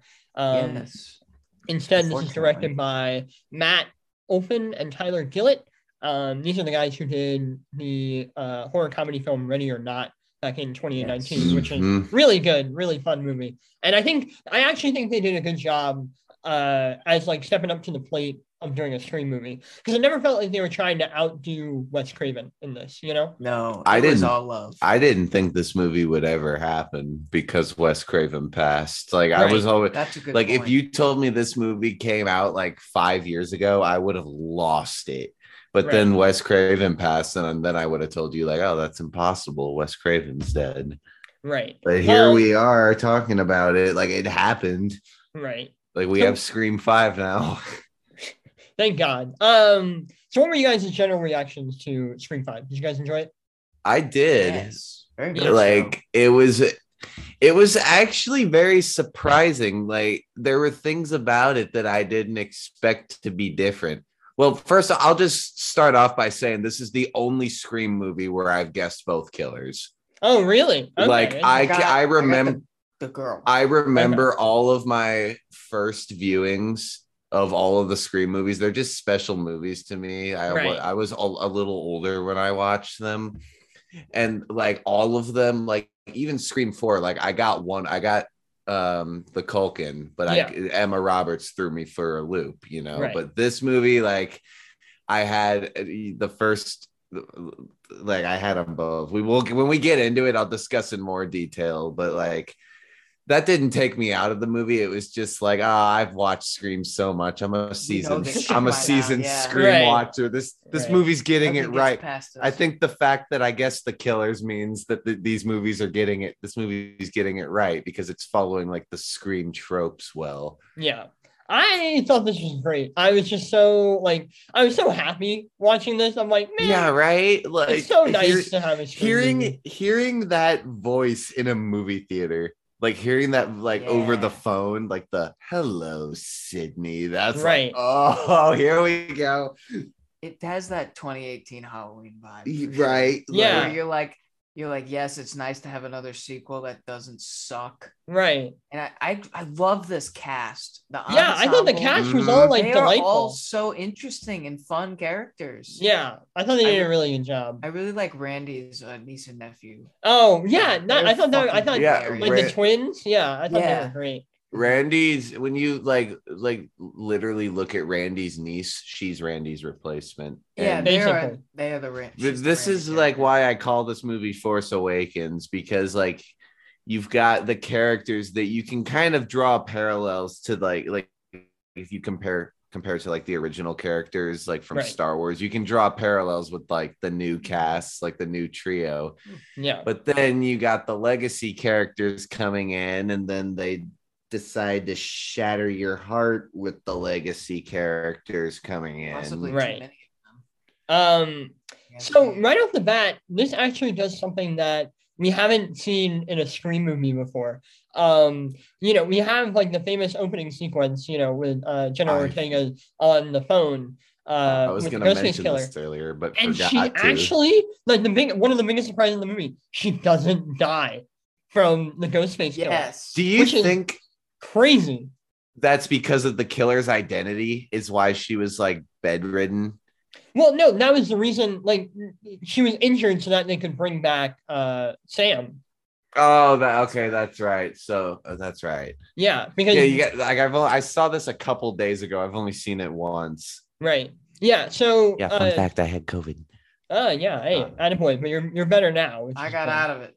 Attaboy hey look at us we're all survivors It went through my um, whole house. And I was Sorry, you're not listening to this a week or earlier, but it's all good it just makes the weight coronavirus is a thing. it makes the it makes the weight better um. But yeah, so uh, Melissa Herrera's char- character Sam is kind of the main character in this movie. Um, you know, because her sister was the one attacked by Ghostface, that kind of brings her back to Woodsboro. And uh, the twist about her character that I found. I, I- don't know how this makes sense in the lore of the universe, but it is revealed that she is the daughter, uh, like kind of the illegitimate daughter of Billy Loomis. Um, which I mean, Have you ever read know. the cur- Have you read. Harry Potter and the Cursed Child? yes, I have. yeah anywho like just on that note but i think what they're trying to kind of do here is like kind of just say like Billy was dating. I don't know how long Billy and Sidney were together in that. Yeah, in I don't that know the timeline. I time frame, but I, I think it's They're interesting. trying. Like, I think I'm they're okay trying to say like Billy was like a hound and went off and just slept with other women while dating Sidney and got another girl pregnant. Yeah, that doesn't exactly is. surprise I don't have a problem with it until the ending, which I will talk about when we get to the ending. Yeah, like Yeah.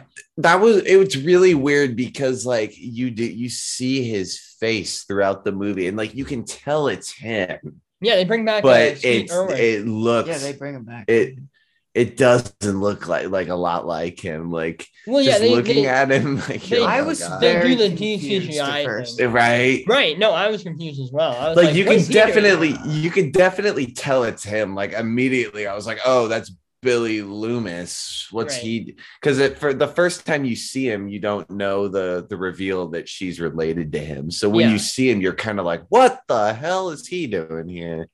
Right. Right. Yeah. I mean, I'm okay with how they did it. I mean, it's a little silly, but I, I like all. Yeah. there's there's dumber things. Yeah, it has to be a little bit Right. dumb shit like that. Um, but you know, obviously, this kind of plays into question of you know, uh oh, Ghostface is back. Um, and weirdly enough, this is kind of like David Arquette's movie for a lot of it, more than Neve Campbell and Courteney Cox, because they For sure. really Mhm. like They're they really only show up for the third act um which is fine like I, I i don't necessarily have a problem with that but david arquette i feel like he really like this might be his best performance that we see from him um in the series like he really just goes all out for him Does Um, he does give it his all? yeah which is sad because and this is uh you know huge spoiler alert if you haven't seen the movie but uh they actually kill off dewey which i was like screaming in the theater when that happened Mhm. because Mhm. I, I I fucking love Dewey, and my boy he didn't deserve it. I'm like, ah man, why they gotta do that? they like I gotta give him credit. I like how how like like when he when I realized he was dying, I was like, this they this ghost face has to say something to him. And then like Ghostface literally says it's an honor and then Right. rips the knives out of him. It's just it, it hurts. It does a good job. At, at least it does a good job of like setting the stakes even higher to like take yeah. this Ghostface as a threat. Because it like with the beginning, you start thinking like, oh, this ghost Ghostface killer is kind of sloppy, but then they kill off Dewey, and you're like, oh shit, like Mhm. wow, they are not playing around. And even with yeah. The murder uh you know he goes after the ghostface killer kills um dylan minnette's character and they like stab him through the throat Oh, which is like one of the most gnarliest kills we've seen in a Yeah, movie And that's like how people, the type of knife that guy had. That's how you stab people with those knives. So I think that's what Ghostface was doing. Like, hey, bitch, like why you do kn- you know that? I've watched a lot. Like, that's just like if you watch movies, just people. listen do if that there's another those ghostface knives. killer that No. pops up it's ben or kick ass too. Why am I here next to him then? i know yeah you're going down Remember, What's remember fucking- the Shut up and do the fucking podcast. remember Javier's death in Kick Ass too. Same Oh, type of knife. That's that's what I was thinking of. there you go Quick jab. Um, but yeah, I don't know. Like I, I, I, I the Dewey thing hurts, but I like I, I, res- I respect the decision, and they give him a good send off too. Like it, it's it's a very emotional moment um that happens with that, and like that's the other weird thing that we haven't mentioned is that uh. Courteney Cox and David Arquette were actually like in a relationship during most of these movies, and they actually got a divorce after Scream Four. So the fact that they're able to bring them back and have this kind of incorporate that into the story with how they're not together really anymore, and then Dewey dies, it's like, oh man, they're really like, am I feeling like genuine emotion in a Scream movie? Like, what's going Yeah, on? right. One thing that I don't know if this has ever bothered either of you about this whole franchise. Like, other than four, they start every movie arguing. Oh yeah, yeah. Every movie, like they kinda kind of, Gale, but they kind of restart their arc every time. Like they start off like arguing it at each other's throats, and by the end they're kissing. And then Scream Two, it's revealed they dated and then like had a nasty breakup, but then they hash it out, and then at the end they're kissing. Scream Three, the same thing happens. They had a nasty breakup, and then they're not, or they had a nasty breakup because Gale had to move out. And then here they are not talking. And then this new Scream Five, literally the exact same thing. Her job separates them again, and they're not talking again. But it was interesting though because he's the one that left her. Yeah, That's yeah. true. When when That they were having true. that conversation, I leaned over to my sister and I go, "He's gonna die." And yeah. I was like, at that point, I was like, I "You don't thought, have these conversations Yeah. without yeah, somebody it was going But, through like- my head. I'm like, I think they're gonna kill him off. I don't know if my life is going, and then they do it. I'm like, fuck. But I don't know if that's just me. That's always just aggravated me. They always they always kind of have like reset their arc in a way every Sure. movie. Except for four, because four they're just they're a married couple in four. So Right, right. I mean, I mean they they're just have- they're just arguing like a married couple in that movie. It's funny. but they have Hicks as the like person who's kind of screwing with them a little bit. Oh yeah, right. And Right. then so they bring her back in this one. And Yeah, so I, I was I was actually pleasantly surprised that they brought her back. I, I like yeah, that. that was a a surprise. now, kind of. He just lives in a trailer. Yeah, like, I was like, man, what are you doing? They Yeah. kind of did. They did the thing that I always give Cobra Kai credit for. They had a really good job, like using all of their characters to connect everybody. Because like Hicks's son was one of the kids in the group. Right. I, I really liked how they did that. And there was another. Then like Randy, Randy's sister, like we mentioned earlier from Scream Three, yeah, has she actually comes back. yeah has Right. twins and they're two of the like they're basically like one of them's randy's replacement and the other one's like dewey's replacement Right, exactly. Um, yeah, I, I, I, I thought it was pretty interesting, and especially uh, how they take on like how they start, you know, when the twins start talking about like legacy sequels and like the requels and stuff Mhm. like that. Um, they bring up the fact that Stab Eight in this universe was directed by Rian Johnson. which yeah fucking Yeah. incredible. I love that so much. that that maybe they, they called him the knives out guy and yeah, laughed that was fantastic. I love that so much. Robert And Pam- Rodriguez did the first one. Yeah, exactly. And now they got Rian. I Johnson. love I love that. that. Um, yeah, fucking amazing. Um, but th- yeah, I don't know. I just thought I, I I found it it was interesting, and obviously you know because of our ages, like it was so odd hearing them talking about like horror movies that we've just seen. You know, they're Yeah, talking about like, like- Jordan Peele and like Hereditary and They the said, like, Babadook and stuff Hor- like that. It was like Yeah. get me talking about this movie hereditary and the witch and i Right. was like nice Yeah, like they're bringing s- up like, like A24 horror movies in Yeah. the Scream, which is like this is awesome. Like they're bringing up, I think they called it like elevated horror or something like that, which is cool that they're integrating. I mean, that's what they've been always been doing, but you know, for our generation, it's cool to see them like dragging stuff that we've like just seen into uh the Scream And then movies. and then just calling it Scream. They even make fun of that Yeah, exactly. with well, I think I I want to say in the movie they make fun of Halloween for doing it. yeah Yeah, I, I thought okay, right. And then yeah, they just do it with the they're just self-aware. They're like, oh yeah, we know what we did. Mhm. right. And I will say, like, it, it, there's even just like really subtle ways that they kind of play with you. Um, when you know Ghostface is going after the Dylan Minnette's character in his house. Um, there's like three different scenes where he like opens a closet and you think that Mhm. Ghostface is gonna be behind it and he's slow. not. And it's hilarious. I was like, oh man, they're really They did that a few times Yeah, throughout was like, that movie where like they they he they'd have like a character closing a door and then they'd have like an audio cue like nah and then like the killer's gonna be there and then he's not there. Right, right. Um, so all of this, you know, kind of careens us into um, you know, after the Dewey death, this kind of throws us into the third act with the fact that there's like a party going on. Um In the same house, too. in the same house as the first one, which I didn't know that that I, I like the way they revealed it because you never get Oh like yeah. you never get a full view of the house that they're going. It's like, oh yeah, we're just at her house, and then all of a sudden you start like, you're like, wait a minute, this kind of looks familiar in the back of your head, and then they reveal it's the same house as the first movie. You're like, Yeah. oh shit. All right. All right. I had like an aha moment. Mm. Right.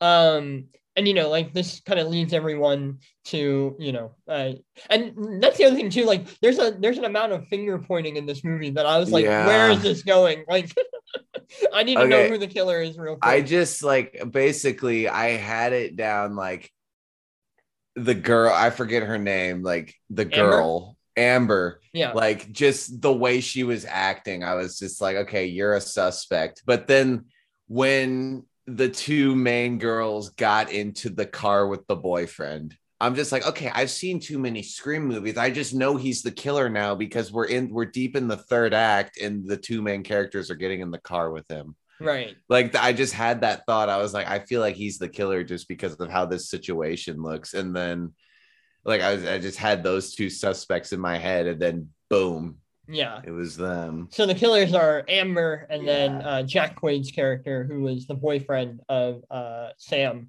And the interesting thing, the funny thing is, is that, and Jack Quaid even says it, Dewey calls it like right off the bat, which Yeah. is Mhm. hilarious. Like it's always the love interest. Right, exactly. Um, which I thought was hilarious. Uh, and I, I, I, I didn't think it was Jack Quaid only because I was so charmed by him. I I'm like, either. He I love so that guy. charming. He's huge. I from the d- like- plane, Son of a bitch. I didn't think it was him until like they got in the car with him. Just the way he's acting throughout the whole. The only red flag he gives is like right before the reveal, like when when Amber's in the suit attacking them, and he's like, "Oh no, it's Ghostface!" Like kind of acting like a, it's a joke. Right. Like that's the only time you can kind of think like it, it might be him because he's acting This all is cocky. why I didn't think it was him because he's already with Sam in the different town. That's what I was thinking too. That's what I I was was thinking, thinking, too. What is the connection? Yeah, here? until that's- they tell you what Yeah. it is, but Right. like otherwise there wouldn't be one. And I'm like, well, would they do the boyfriend again? I don't know. And Yeah. then okay, I want to get. I was thinking maybe they were gonna go like this really weird route that Billy Loomis was kind of like influencing her and like maybe she had like a split personality and she didn't know when she was going into the ghost face Oh yeah, kind yeah, of deal. I thought maybe they were gonna go that route yeah. and uh, but I was and I was a little thrown off of that. But Amber, uh, there's a scene where the the very opening of the movie, Jenna Ortega's character, the sister, she um she gets the videos of it. She's talking to Amber on the phone and she starts getting the ghost face texts. Right. But it's Amber texting her just because she's Ghostface. So she's Right. just texting her and she's sending her all the videos of her like watching outside the window and things like that. And I like that just it threw it was off to me. I felt like this could easily be faked. Like right. she could be easily doing this. And then she had the excuse, oh well, he was hacked into my phone or whatever. It's like, no, that's some bitch my ex would make up. Like that is not right. that is not what happened here. Right. This is 2022. We know how these females work. Right. Right. So she was fu- fu- fooling around with that.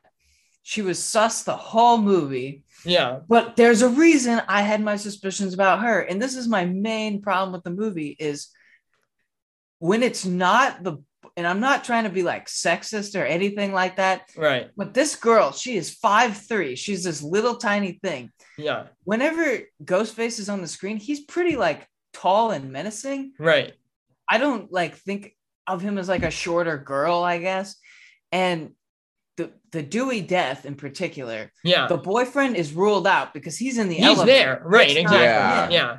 So it has to be her who kills and Dewey. she literally says like he i was the last thing she thinks she's gonna kill gale like i was the last thing he saw i can't believe i get to take out both of you Yeah. And she It's also like, takes like the- three bullets as I well. was about to say she got shot three times. do they Yeah. they don't even And- explain that like they just leave us to assume like yeah she must have been wearing a vest Right, because they set up in like Scream Three that they had like uh, Yeah. Roman had a bulletproof vest on when he was Ghostface, so maybe that's what you have to assume. But it, yeah, it does beg the question. It's like, all right, this five three girl just got shot three times. this little thing, and I'm Yeah. like, how are you overpowering these like just bigger people? Right, And then they do it again with the brother who who doesn't die, thankfully. Because Yeah. nope. But she's cha- there's a scene of him in a chase in the backyard of the house, right. and she fucks him up too. And I'm like, does this bitch know jujitsu or something? Because she's like a badass, but she's this little tiny thing. I don't really understand. I didn't understand the logic in that. Sure, sure. Yeah. I don't know. I, I I like I like the fact like the motive is essentially they're angry fanboys who want to because they're so angry at how Stab 8 in this fictional universe yeah kind of destroyed the franchise. They're so butthurt about that. So they decide to become serial killers to like make their own stab movie. I really like that. I found that hilarious. Like the first kill like i remember like back watching scream 4 in the day like I, I don't remember what i was initially saying but like i'll say like i i definitely can agree with what you're saying. I remember thinking like emma roberts is a little more convincing but yeah like when you got these especially the cops like even if that was emma roberts in scream 4 killing the cops and she did get a cheap shot on them like you got to think like any of these guys in the fights with the killers would easily just completely overpower a girl of that size. I'm not like like Dylan Minnette Dylan Minnette's death. If that was her, he would have survived. He would have just pushed her right off of him. Been like, uh, what are you doing? Get off me. But if it that it would make a lot more sense if it were the boyfriend in that scenario. You remember right. his death? Like he's the, the ghost face has got him up against the wall and is kind of slowly yeah, pushing yeah. the knife slower and slower one, towards uh, him. One really good thing about the first one that we didn't mention is you can tell which killer is which because of the way that they Wes hold Craven. the knives. Uh, you can tell which one is in which scene. Yeah. I don't know if they did that with this movie or not. I'm I not. Know. I need to watch it again. Sure. I would say I, I, would like to see it again and, and to see if they have different hands again. Yeah, I, I would see them doing that. Probably. I, I know they filmed different endings for the movie too. Um, oh, oh sure. really? Yeah, only only to like keep the actual killers out of like the public eye, which I appreciate because you know the, the the mystery and surprise is part of the fun of these movies. Um, but I, I don't know. I thought the killers were fine. Like I I appreciated the motive. I thought they were you know eh, Ghostface in general is pretty threatening in this movie. Um, you know just because the kills are pretty brutal, which I appreciate. Um, uh, I will say real quick, I did enjoy uh like at the party there's like two moments that i really appreciated one of which is when amber and the female twin uh yeah. are like chatting in the basement and they're talking That's about when, like oh, I'm the killer. No, That's I'm the I killer. was like, Amber's know? the killer. Like the look she gave that twin gave me, I was like, okay, I don't know if she's just acting in the moment or if that was intentional, but like, I just found that, that was a killer so glare because I was like, man, this is great, and it's like, oh, all right, I've seen that look you. in women before, and it's oh. never a good look. I sent, mm. I walked out of this movie and immediately sent Brendan a text like for Amber's actress. I go, why? I just go, Mikey Madison loves getting lit on fire. I was just about to that say that. is a once upon a time in Hollywood Dude, fucking reference right so there. I love it. Her death, like when she bursts into flames, like she puts her arms in the air and screams in like the exact same pitch as like, Once Upon a Time in Hollywood. Mm-hmm. Yeah. And it, like it took me out of the movie, but in a good way. Like I literally like the second it happened, I saw Once I Upon a Time laughing. in Hollywood and started yeah, laughing. I was dying. I was like, "This is incredible." I actually didn't even know that was the same actress until like after. The, I think you told me. Matter of fact. Yeah, mm-hmm, I was I like, did. "Oh my god, that's even funnier now." Right, right. And then we get uh the Jack Quaid death, where you know she's fighting. He's fighting Sam the whole time, and mm-hmm. Sam's like, "All right, you forgot one thing." Don't fuck with the daughter of a serial killer. And she just like goes apeshit on him and stabs him like 7,000 times. And I was like, holy shit. Jeez, it's wild. I was like, man, talking about a way to go out. Um, yeah. But I appreciated that. Uh, Watching this movie, it was so funny. Like, it, like at the ending, you know how they always do like the pulling away shot of the house Right. Or like like I remember it was fading to black and I was sitting there with my girlfriend and I literally pointed at the screen and go, wait, jump scare. And then it did the jump scare again. And it's just like I've watched too many of these movies. And then it said and then it said for Wes. And my for heart Wes. Like, and then I was like, yes. My job, heart grew three times its size. Um yeah, I don't know. I just found it like I I, I was very happy with this. It was um, surprisingly enjoyable. I was glad that it I was really glad that it didn't like anger me. Like yeah. it upset me that Dewey died, and like, right. like I always get mad like thinking about stuff like that. Like you're a legacy character in just some franchise that's been around since the '90s, right? And you get stabbed by Mikey Madison. I like, know. Yeah, uh, tough way to go out. okay, but like that that kind of anger like gets under my skin. But you know, it's a movie. Right. still Yeah, love. I just found it entertaining. I found it funny. My favorite line in the movie was when uh, Jack Quaid's like, "Hey, I'm gonna go check out the basement. I'll be right back." That's- yeah. Ah, no. yeah. they start That's laughing, and she's like, "Yep, he's dead." I thought that was an amusing. Yeah. I like when she's watching when she's watching her uncle That was wild. and then to like turn around. Wait a minute. I heard her, I saw her go, wait a minute. And I just kind of think, thanks, thank you. Like, I'm Right. so sick. Like, I kind of rolled my eyes at first. Like, I'm just like, I'm kind of overseeing this. I feel like that, like, we've seen that. Like, when Randy did it, it was funny. And then you see the mock of it and stab, and you're just over it. And then, and They then do it she here, does, like, and then she is a does lot of levels and going you on right just here. think like, okay, here we go again. But then she actually turns around in this in a Right. Yeah. I thought cool. the way they were gonna do it different was he was actually gonna gut her for a second. Yeah. Like I thought, like rather than like just because I didn't think they were gonna do the exact same thing where he just like heard Sidney or something and turned away. I thought like either the twin would turn around or get stabbed. Right. I thought I think she was my favorite character, the twin. I liked her a lot. sure. yeah, she was she was really, Yeah. really funny. She was really fun, and I, I like that actress too. She was uh she was actually uh the Tinkerer in the Spider-Man Miles Morales. That's game. right. Yeah. what? Yeah. Oh my god, she you didn't was. Yeah. Sure. Yeah, and then she's in the leftovers, which is a really good show, and she's great in that. But like, I thought she killed it. I'd like to see her in more things. Now, my final question before we get into our Scream rankings here: Would you wa- Would you watch another Scream movie if they decide to make one? Like, would you be okay with them making? I, one? would watch it, but No. I don't think I would really want it.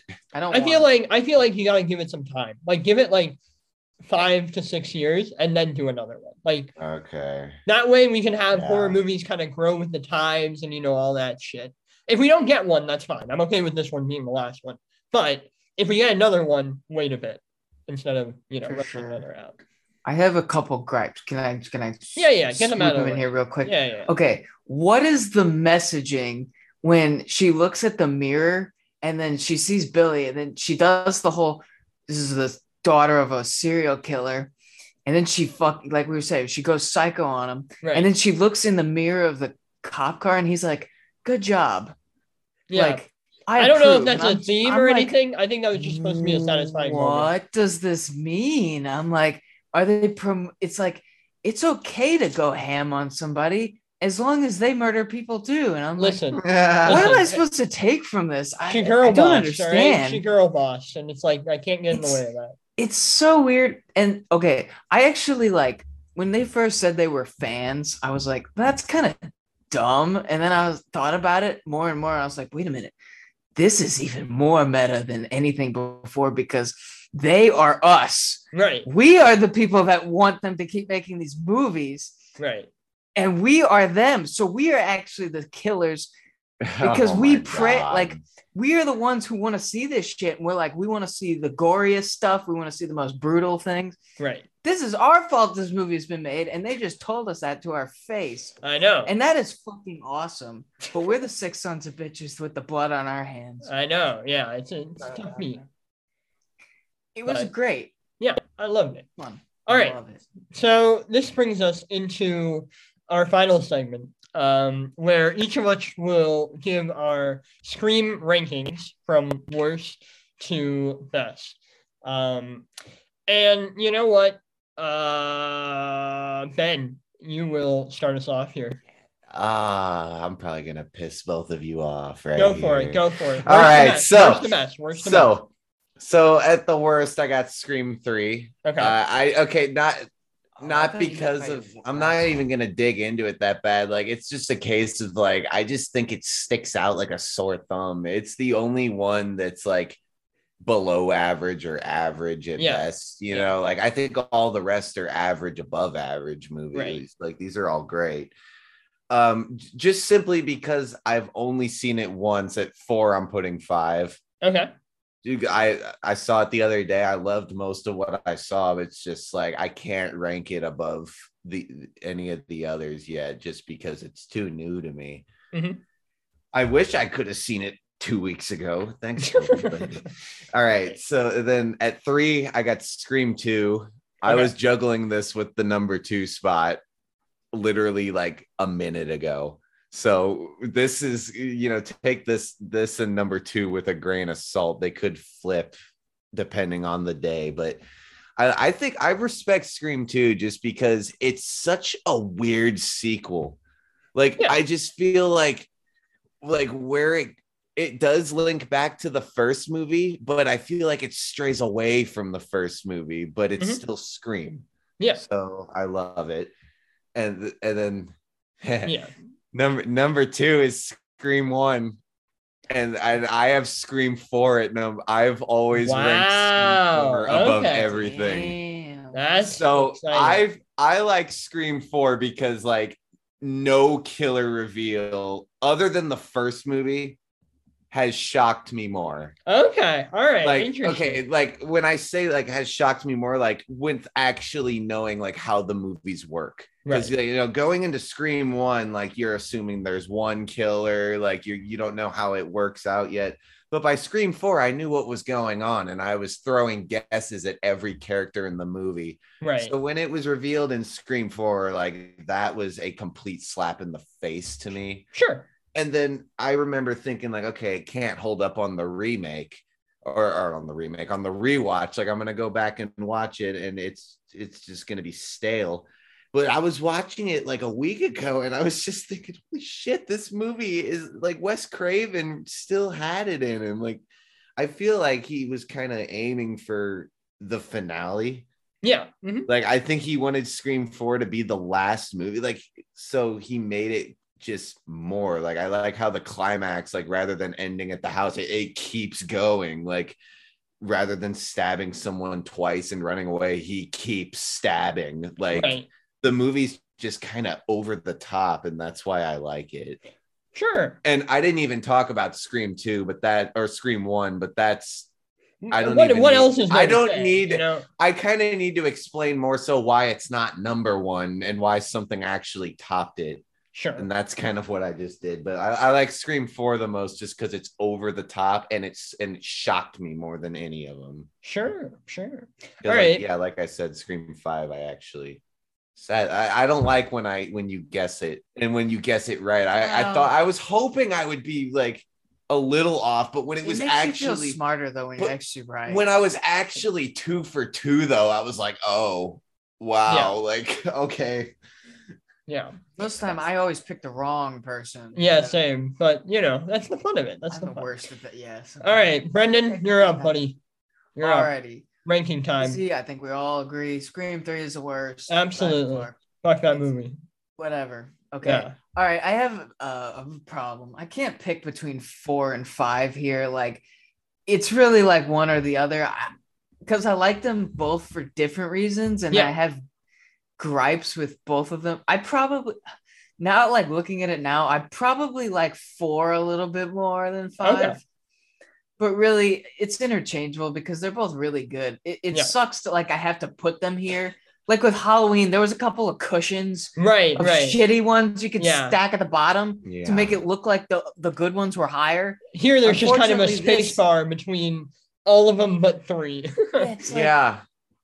Right, exactly. You've got the one that sticks out, and then the rest that are just like good slasher movies. right. Exactly. All right. So what else you got? um. All right, so four and five, whichever order, I don't care. yeah. They're both great. Uh, Scream two. Uh, I don't know why this one is always like. After I watched the first one, I was like, "Yeah, let's put on Scream 2. Like, also, like, Yeah. it always re- it resonates well with me for some reason more so than most other sequels i guess Sure. in the series especially three but two is always just fun to watch and there's just quirky moments and scenes that i always remember like when he gets up and da- like sings and dances Yeah. s- That seems so fun. Yeah. Mm. i forgot we, Mhm. we didn't mention that earlier i wanted to talk about it but Starts it's funny Top Gun. it's just, Yeah. yeah. like it's just a cool like this is a scream movie it's just out of nowhere but it's Right. fun just fun scenes like that good old Vern. and like I relate to when they're just sitting in film class and they're like sequels suck, and then you know they're talking about Star Wars, and Godfather. Godfather, and they all, Aliens. and then everybody in that room names sequels that are better than their originals. Yeah. Hot it's, ta- it's hot take. funny when he's like Empire Strikes Back, and he's like not a sequel, part of a trilogy. Part of a trilogy. That's funny out. as But- fuck. Right. That's a bullshit argument, by the way. That is a fucking. Oh, yeah, it is a absolutely. sequel. Yeah, it's a sequel. Right. Randy, shut the fuck up. That's why you died in that movie. Right, right, exactly. Oh, Uh, and number one, of course, uh, what else is there to say? It's other the original. Don't fuck with the original. That's right, baby. It's That's that right. easy. Um, yeah, I mean, I like that line with Courteney Cox, like to like pretty much the new protagonist in Scream Five says to he she says this to the new protagonist about Sidney. She's like, "Hey, you're saying this whole time not to fuck with the original. This is the original." right. I like that a lot. Oh yeah. That was- Um. Okay. So my ranking: Scream Three's the worst. Uh, it has the scariest thing in the franchise, which is Courteney Cox's bangs. What the hell yeah. were Yeah. they thinking with that hairstyle? What was Um, she thinking with her plastic surgery? But that's another Yeah. that's yeah. another topic. Yeah. That was. Damn. Um. Yeah, but the bangs not great. Not a great look. Um. He's on team And Rachel. then shoot. Okay. Number four, I'm gonna go Scream 2. Only because they killed off Randy and I'm butthurt. It's very good. I Damn. no, I like Scream too. I'm just saying. They killed off No, Randy. it's just crazy. We're all so different. I know, like that's- this. that's what's fun, this, that's what's this fun. one. Yeah. Uh number three, I'll go Scream 5. Um, just because I had a great time watching it. It gave me everything I wanted as a Scream fan. Um, I just thought it did a really good job, you know, hitting all the beats that it needed to hit. You know, God rest Dewey's soul. Um, number two would be Scream 4. Uh, kind of like you were saying, Ben. I love the reveal a lot. Um, and I think it really kind of elevates the movie. Oh, and then my favorite favorite's the original. I just feel like it's ramped up. yeah. I don't know. just too easy There's to- Yeah, something exactly. about that fucking movie to me. Yeah. But uh, you know, boys, this was a long journey, but we did this together. I hope it was good for you. It was good for me. You This know. one was a lot of fun. enjoyable. I love watching these movies. I Yeah. know, yeah. You know, look at us. We're all so happy after watching these, as opposed to the Halloween when we're like, just kill us. yeah, oh, It's so- like oh, Halloween, I was like, what? Like, I remember sitting through like for like si- five of those Halloween movies. It's like I'd give anything to watch Scream Three right now. right. I would exactly. literally give and like Scream 3 is about to win Oscars in my mind if I keep watching these movies. By the time you hit Rob Zombie Halloween 2, you're like, Jesus Christ, would this ever fucking end? Okay, I don't like I don't like talking about this now. Yeah. Um, but you know, thank you boys for coming on. It's always a pleasure. Uh, you know, you know, it's fun doing these. sorts of Thank you for having our asses Hell again. yeah. I know. Yeah. Jesus. Um, It's no, it's a always a party. pleasure. It's always a pleasure being with you boys. Um, that'll do it for this episode. Make sure to come back to the Real View podcast. We are uh, anywhere you find your podcast. Google Podcast, Spotify, Apple Podcast, Anchor, anywhere you find it, we're there. Episodes normally come out on Fridays, but you know, who knows. Um, but thank you for listening, and we will see you guys later. Bye.